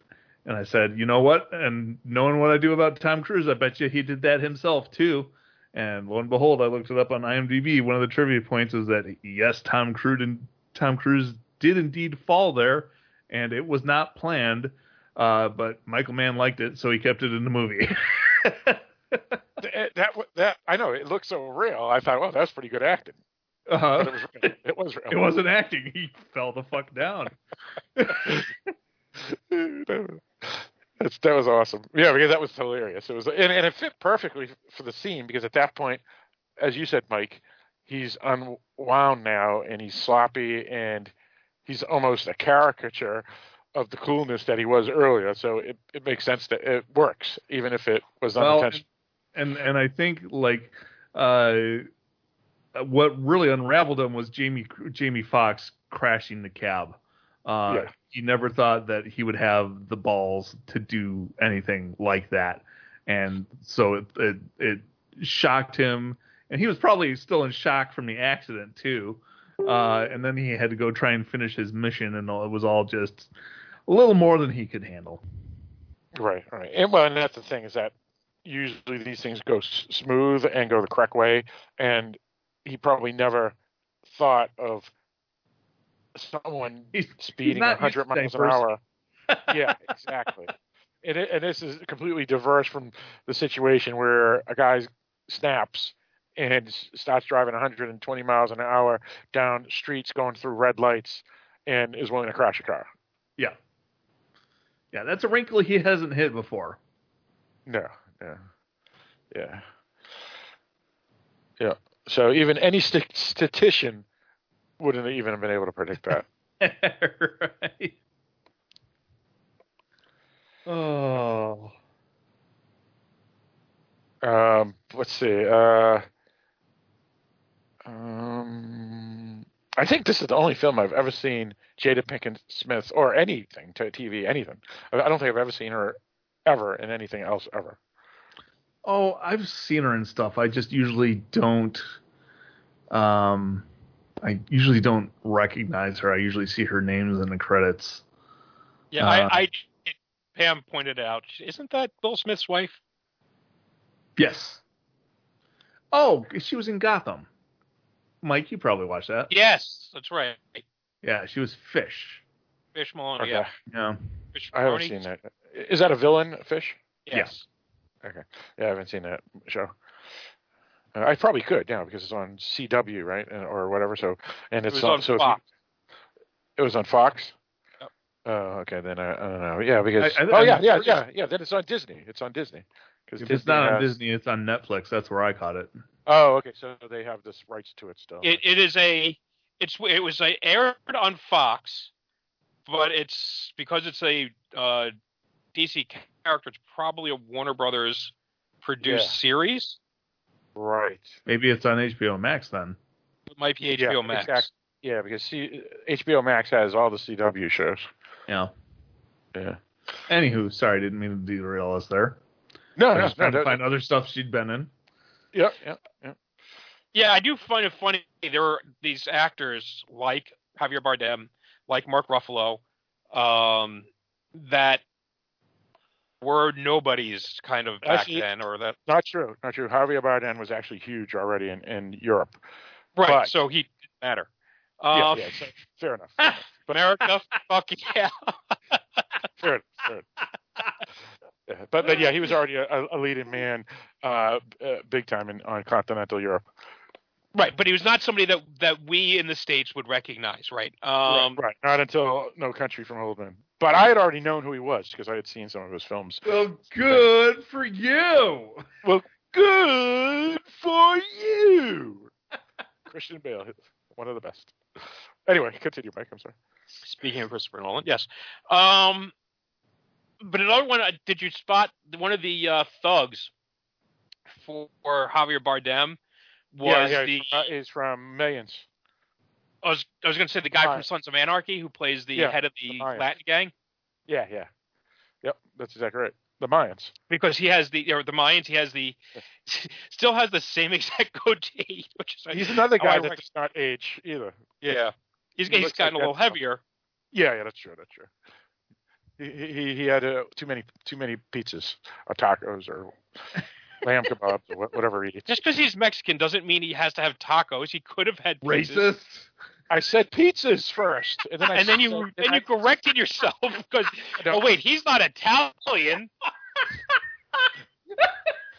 Dude, I'm not Italian either, and I eat pizzas Phil, like it's we're going out of raking them style. over the coals tonight. Oh, jeez.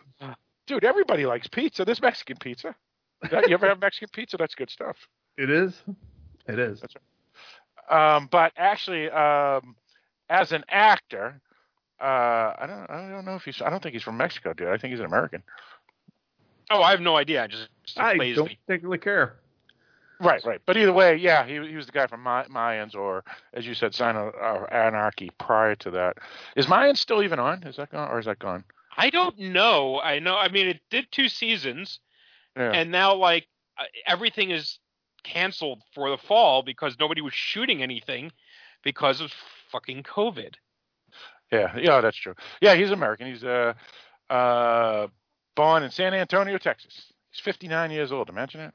But it makes sense because he looked pretty young there, and like you said, he's gained the pounds. Well, many of us have over the years. Yeah, yeah. I, I got the pizza belly, a little pizza. Not belly. everybody can be slim and svelte like me. There you go. Yep, that's that's a good point. this, Eric. this this is an audio podcast, so many people don't know what I look like. That was a joke. I am indeed not slim and svelte. I understand. Speaking speaking of slim and svelte, Sean Fox is slim and svelte Oh, indeed, he's he's lost, lost 70 been away pounds. This week. Yep. since since like March or something. Really Yeah, in like a week it feels like it's like every day is posted up. It's like down five more pounds, and I'm just wondering if he's he keeps showing these like headshots. So I'm wondering if he's just like cutting off body parts. He- he's actually finally done done the He's just a torso now. well. Well, I he, he's ar- he's he's he's he did the the, the self the full full selfie the other day, uh, clothed. So don't worry. And um, yeah, he, he's uh, he has, still has all his body parts. I think, unless I unless think. yeah, well, so- you know, with Photoshop, you never know. yeah, yeah, that's true. Yeah, they they can do the photo. Yeah, good points. Yeah. Even my wife's been following his journey. Yep. She's yeah, yeah. She saw. Hey, she, I go, hey, Sean Fox. She's last. Yeah, I saw her watching it. Yeah. Uh, so um, anyway, uh, back to the movie. Um, We're having a hard time staying on topic tonight. I don't know why. um, No, because it, it look, and usually this happens, and and uh, we've been doing this for a long time, pretty much our entire. So, what do you remember of the 2010s podcasting? Uh, right. That's, that's it. and that's and right. so I think I've picked up enough that when this happens, often it's because it's a movie that we don't Uh-oh, we really want to talk about. And I don't think that's the case here. I think we both we all really love this film. Well, It yeah, is. but it's, it's a little hard to talk about, though. Oh, I think we have. I think it's a very simple movie. yeah. I think you know the the th- the themes are laid out. Uh, uh, I didn't count my three beats, so Chris, you'll have to forgive me. Uh, um, although I'm sure they're there. For all of you playing the drinking game out there, Mike just said it, so drink. Yeah, there you go. Um, but right, I mean, like the the character arcs are well settled or or, or well drawn out. Um, a lot of the stuff they set up, as we've already referenced, come back around and tie together neatly. Uh, we didn't really talk a lot about the scene with the mom in the in the hospital. You know, again, ship path thing that here's this guy who's forcing him to go to his mother, makes him buy flowers, um, befriends the mother, and is planning on murdering her son in the morning. right. and she's asking if he'll see her again when he comes back. Oh, you know, what the best um, part was is that she she'll just insult us uh, about the flowers and says it's stupid, and so he hands her the flowers and she goes, "You why did you get these? They're just gonna die. This was stupid. Right. You wasted your money." And then he goes, "No, I didn't buy it. It's my friend Vincent." Oh, how lovely! I love the flowers. They're beautiful. That They was smell funny. wonderful. That was Right, awesome. and well, there are parents like that, and there's I, and I understand the perspective of the. I was- No, that obviously was done for comedic effect. Um, but there's a difference. It's her son wasting money. She doesn't give a shit if a stranger wastes money. Well, also she she's a jerk. She she Right. obviously throughout her- they both had terrible parents, both Vincent and and Max, basically, and we're seeing it firsthand where Max is basically saying his mother kind of browbeats him, and sure enough, she's basically saying you're a loser, you're a loser, you know, and no, she thinks more- he's successful. She thinks he has a limo company. Right. 'Cause Driving they're all the rich and famous. That's right, and it's all lies. But again, he said that It's lies so that she doesn't think he's a loser. Right, because she obviously wasn't too Because he's right. He's looking for acceptance right, and right, love uh, that, that he wasn't getting from her. right, right, and he probably never will. Right. And you know, there's there's there's the parents who can see you and love you for the good things in you, and then there's the parents who just only see your flaws. Yeah. You know, and she seems to be the more of the latter. Right, right, Right. yeah, yep. She's a miserable prick. And I wouldn't doubt that she was in the hospital faking it all. Wow. All right. Max Got didn't to deserve go any all of the that. way. Got to put the put the accelerator right to the floor, don't you, Phil?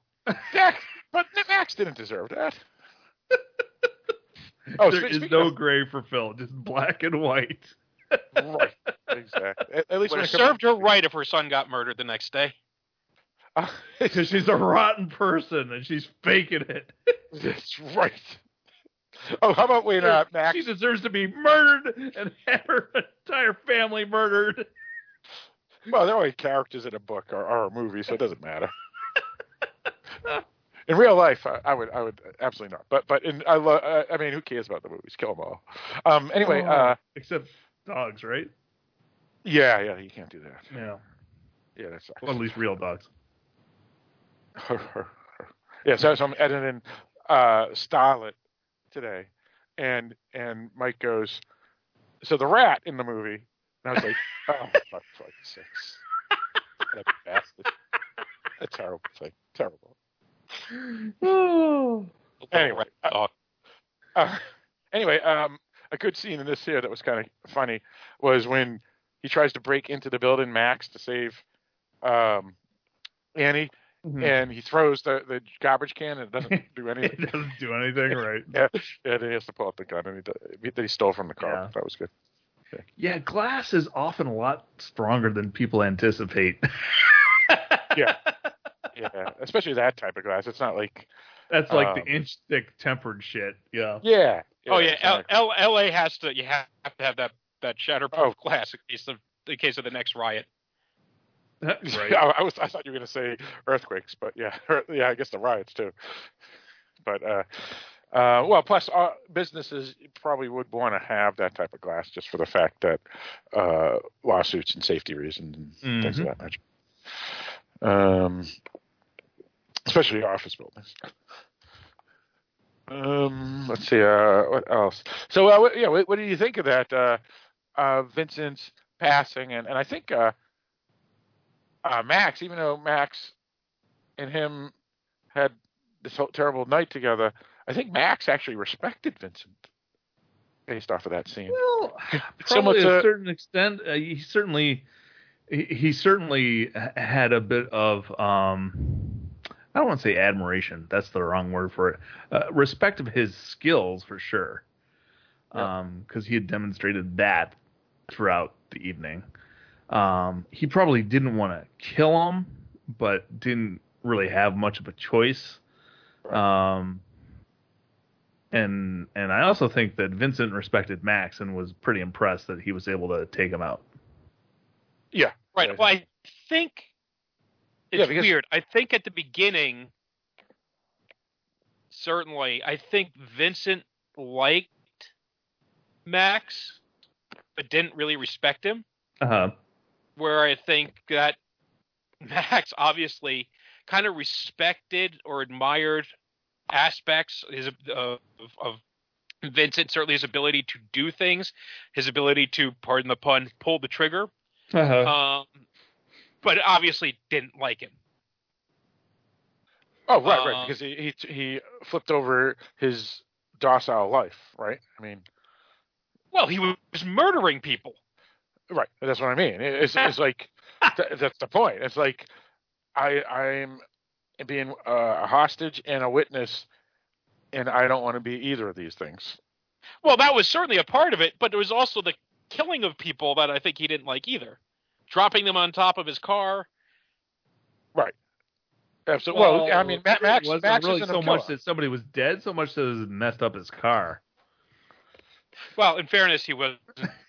He was very upset about his car being messed up. Yeah, he, you know, the, the OCD, you know, the OCD. But uh, honestly, uh, Max, I think Eric is right. He he didn't he wasn't planning to kill anybody, including Vincent, and and so that that wasn't something that was unintentional. it, it I, was I just- don't know. You know, really, you look at him, neat, organized, quiet, loner type. He might have been planning on murdering someone that night. We just never got the chance. 'cause, right. He, yeah, the taxi driver killer You takes know, him out a of the lot of middle people disappear in L.A. You have a very large vagrant population. Um, a lot of homeless people, a lot of migrants. Collateral two to the max. Yeah, I just don't think he was a shooter. it? He, he seems more like a like you know, take from home in your cab and tie him up in the basement type. Hmm. Interesting. Yeah, I mean, he had a, a terrible Or mother, right? Maybe he He had- just he had goes all the back. signs. Right, Maybe mother he, issues. oh, Probably he went to goes bed back too. and pretends to be Vincent again and just takes over his life. Ooh, there you go. There you go. Yeah. Um, I, I did like how they did not have the the sirens coming in the background like a lot of films at the end. Like the cops are coming. All right, there. You know, they the coda happens and then you hear in the distance. "Wee, wee, wee." Thank God they didn't do that. Well, that's not necessarily bad as long as uh, it's a situation where somebody would have called them, and this was not. Right, right. But it always happens like after everything. You know what I'm After somebody calls the police, yeah, No, a- after the big action sequence at the end, then the cops. that's caused somebody to call the police. Yes. I, I okay, that, f- fair, but, but it, it's a cliche, and and it's too coincidental. It always is after, rather than during. Not really. Generally, after crimes happen is when people call the police.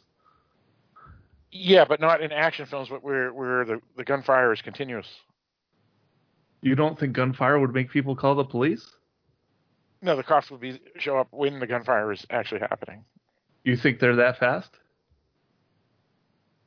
In L.A., yeah, there's cops everywhere. There's a, they're, they're like at every every buddy.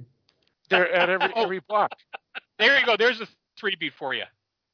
The uh, the indifference of the of the uh, L.A. populace. Oh, right? So you have tell this because you have the story told at the beginning of the movie.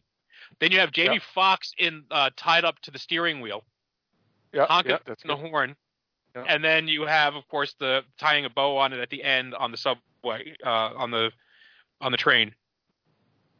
There you go, three beats right there. there's a three beat. Got Yep. one. And you have the crisis, something change. crisis Because- character crisis conflict change so Yeah. crisis is indecision conflict was obviously you know having to make a decision to change becomes more decisive There you learns to improvise All right. So, anything else we need to talk about? Anything? Anyone? I think we need to wrap this up.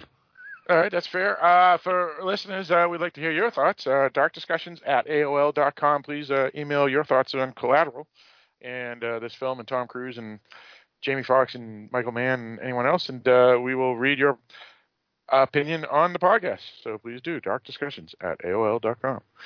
Before we give our final thoughts, though, Eric, you actually do another podcast with your buddy Dan. I do. It's a general interest podcast called the Askancity Podcast. That's spelled A S K A N C I T Y. You can get it wherever you found this one. Excellent. And uh, Mike, me, you, Eric, and a few other folks do another podcast together. yes we do uh, which one am i talking about because there's a few dark discussions the Yeah, main, one yeah. the main one the main podcast we do- do is dark discussions now entering its ninth year tenth year Uh, Too We've completed nine years. You've yeah, completed yeah, nine nine and years. a half years. Nine and a half years. Nine and a half years. Nine and a half years of okay, so nine and a half years Dark Discussion podcast. We're approaching our 450th episode. Uh, it is your place for the uh, discussion of horror films, fiction, films, fiction, and all that is fantastic. Only took me about seven of those years to learn that. um, uh, you can find us on the web at darkdiscussions.com. You can join us at the Facebook group and, and continue scintillating conversations such as these and tell us what you think about uh, Collateral or Hostels or Inside Out or um, Baby Driver, or any other films that we discuss here on Cinema a la carte. Um, and certainly, if you want to know what, you can always throw out recommendations. We do a rotational thing here where we pick a movie, and next time is going to be Eric's choice as to what that movie is. This time it was uh, Phil's choice. Previously it was mine, and then we continue like that. But hey, if you throw out a good idea, maybe one else will go, yeah, I like that. Let's do that movie. Let's do Animal House, or let's do Splash, or something oh, that's else. a good one. Yeah, Splash is a good one. Uh, three Let- let- billboards. Or, or Three Billboards Fargo. or Herbie Goes to Monte Carlo. You guys Whatever just it may gonna list be. movies off for the rest of the night. A View to a Kill. I have. Best I theme have, song ever. It is pretty good. I, I, have am another- not a fan of that theme song. Oh, I love that film. Time I'm to a sucker Rob, for it's Duran Duran. Walken. That's like one of my favorites Bond films. I actually think it is my favorite Bond film. A View to a Kill. It's a great film. I don't care what Mike says. I wouldn't call it a great film. I just said I like the theme song. Entertaining film. Entertaining, yes. Thank you. I have not seen it in many years. It's one of the many Bond films I really need to revisit. It features Christopher Walken and Grace Jones. What else do you need? Well, I know what it is. I've seen it. I saw it a lot when I was a teenager, but I have changed a lot since I watched it back then. The world has changed a lot. I mean, I you know what? you watch. I, uh, I actually, I, I've been listening to another uh, podcast that's been talking about James Bond movies. Uh, so two notes here, as long as we're talking about it. I actually found A View to a Kill on uh, Apple TV, and if you purchase it for fifteen dollars, I'm still undecided as to whether this is a price I'm willing to pay. Uh, but if you purchase it for fifteen dollars, you get a commentary that features Roger Moore and Christopher Walken Oh, that's awesome. and it might that's be worth worth fifteen dollars. Oh, absolutely. I think it is just for the fact the movie alone is. I mean, it's an old film, so it should only be like ten. But but the movie alone is is worth three to four watches at least. it's a very silly. A lot of those later Roger Moore movies are very very silly. I uh, uh, I, I did. I loved Octopussy when it came out, which Uh-huh. I, that's great. Love it. I, I just And- watched and that I again watched it recently, and it's recently. ridiculous. Ridiculously awesome. No, I think And what was the other thing? Oh, yeah, the the podcast I was listening to that was talking about James Bond described Roger Moore as the tofu of James Bond's, and I can't really argue with that. Oh no, he was awesome. well, God, I the man had class, dude. He had class. Not as Get much as Sean ladies. Connery. Get all the ladies. Not as much as Sean Connery. I, I think there were two things. One, Sean Connery. Uh, sorry, Roger Moore was is the same age as Sean Connery. So when Sean Connery retired because he was getting too old, No, Roger that's Moore not was what- that's not- already too old. That's not what. That's not true. He retired because he didn't want to be typecast. That's, that's uh, the truth. that didn't help. Still No, took him another didn't. 15 years to, to kind of not be typecast. Um, Yeah. Roger Moore was originally up for the role because he had already been doing, I think, The Saint. Um, but I think part of the problem is when Roger Moore took over, it was just um, the films became silly because that was the era, and he Yes, worked for absolutely. that. You know, it wasn't that Roger Moore made the movies silly. I mean, he wasn't. Roger Moore didn't come in and say, "Fuck it, we're going to do a blaxploitation." Well, and that's and that's what they were referring to when they said he was the film. That's what they were referring to when they said he was the tofu of James Bond. Is that he took the he took on the flavor of whatever the hell the producers of the movies were doing. He was awesome. Those were great films. I don't care what anybody says. Anyway, um, for Claro, we, we uh, could final, really do a whole Bond episode, but fi- uh, oh sure. Uh, final thoughts on uh, Collateral. Uh, so uh, yeah, uh, Collateral. Um, easily uh, one of the better film, better thrillers, best thrillers I've ever seen. Um, considered one of the possibly top 10 films of 2004. Um, the film uh, most certainly uh, is a a gem of a film that some folks may not have seen, especially younger folks. Um, Tom Cruise at his best, Jamie Foxx uh, coming into his own, uh, Michael Mann at his best. Uh, high recommend by me, um, and the Korean uh, nightclub scene is the best. I don't care what anyone says. Uh, Eric, Uh, I enjoyed this movie and I recommend it. Uh, it's one that, although it did get pretty good uh, reviews at the time, not a lot of people talk about it still. Um, so you may not have heard of it until now. And if that's the case, I would say go check it out. all right, excellent, and uh, Mike. Yeah, this is another solid film by Michael Mann. I mean, it's no Miami Vice, but it is a very spectacular uh, piece of entertainment. Also with uh, Jamie Foxx, correct?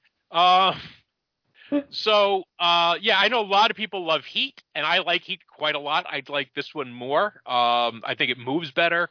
I think the characters are really well drawn. I think it's great performances by both Foxx and um, Tom Cruise, both doing something that was for them atypical at the time. Uh, and I think, you know, as we mentioned, stuff like with the coyote and the and the tripping over the chair, there was a lot of serendipity that happened in the production in the film. And Michael Mann really does seem to know how to shoot the hell out of L.A. Um, but yeah, this is this is not only would I definitely say this is one of my favorite films from 2004, I would say it was probably one of my favorite films of that decade. Um, and yeah, it is one that has kind of gotten lost in the shuffle. I feel it never broke through to the public consciousness the way they have. Uh, so I'd highly, highly recommend you check it out if you haven't already, because uh, I never really understand who we're recording this for. Are we making recommendations to people who never saw it, or are we talking about it for people who have? Both. If you have never seen it, we just spoiled the fuck out of it for you. You're welcome. Good luck mapping um, out the conversation we did doing it, though, because there's a good chance if you listen to this straight on through without editing it into a sequential order, you have no idea what the actual flow of the story was. and that's fine. You know, you know the events. You just don't know what happened first. Well, well, except, oh, no, you know that Tom Cruise was in an but, airport. No, but but that that's fine because people don't listen to podcasts to just hear um, step by step of what they could just watch on the on the screen anyway. They're here to hear opinions, commentaries, critiques, and so forth. So uh, I don't think we have to go scene by scene by scene because you know that's just narrating a film that people could watch. Um, if they want that. Exactly. So, uh, one trivia about this film that I didn't bring up was uh, it was originally supposed to be Adam Sandler as the taxi driver and Russell Crowe as the hitman. Ooh. Before, yeah, I before can see Adam Sandler as the taxi driver. I don't know if Russell Crowe would have worked as the hitman. Oh, he could. He would. He's coming off of Gladiator. I think he could have done it. It would have been very different. Yeah, I think I wouldn't have liked it as much. Yeah, oh, Adam oh. Sandler would have been interesting. Yeah, Sam, I can Sandler, totally picture Sandler as the cab driver though. That would have yeah, worked. Yeah, yeah, yeah. That's true.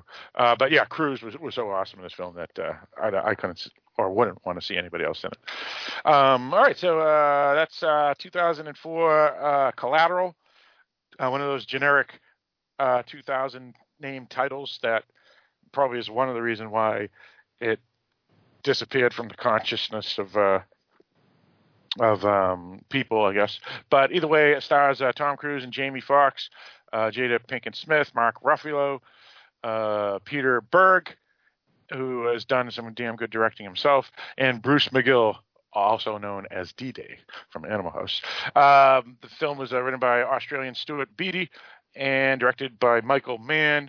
Uh, high uh, praise by many directors I mean, I'm sorry, many critics uh, speaking speaking of it, uh, Beattie actually wanted Robert De Niro to play the taxi driver, but uh, the producers refused because they didn't. They thought they wanted a younger actor. Um, and uh, so folks could check it out. You can pretty much rent it anywhere. Um, there is a disc, but it's uh, kind of and it's pretty good disc. It has uh, commentary and all that. Um, but uh, it's it's disappears off and on. It's weird how, how it comes, but but you can get it uh, for around ten bucks, I think. And um, again, it has uh, commentary and a 40 minute documentary making of you know interviewing the filmmakers and stuff too. So so it's pretty good uh, disc if you if you want to get it. Um, and uh, I guess pretty much that's it. So uh, Eric, why don't you lead us on All right, thanks for tuning in to listen to Cinema a la carte and our discussion about Collateral come back next month. We'll have another movie.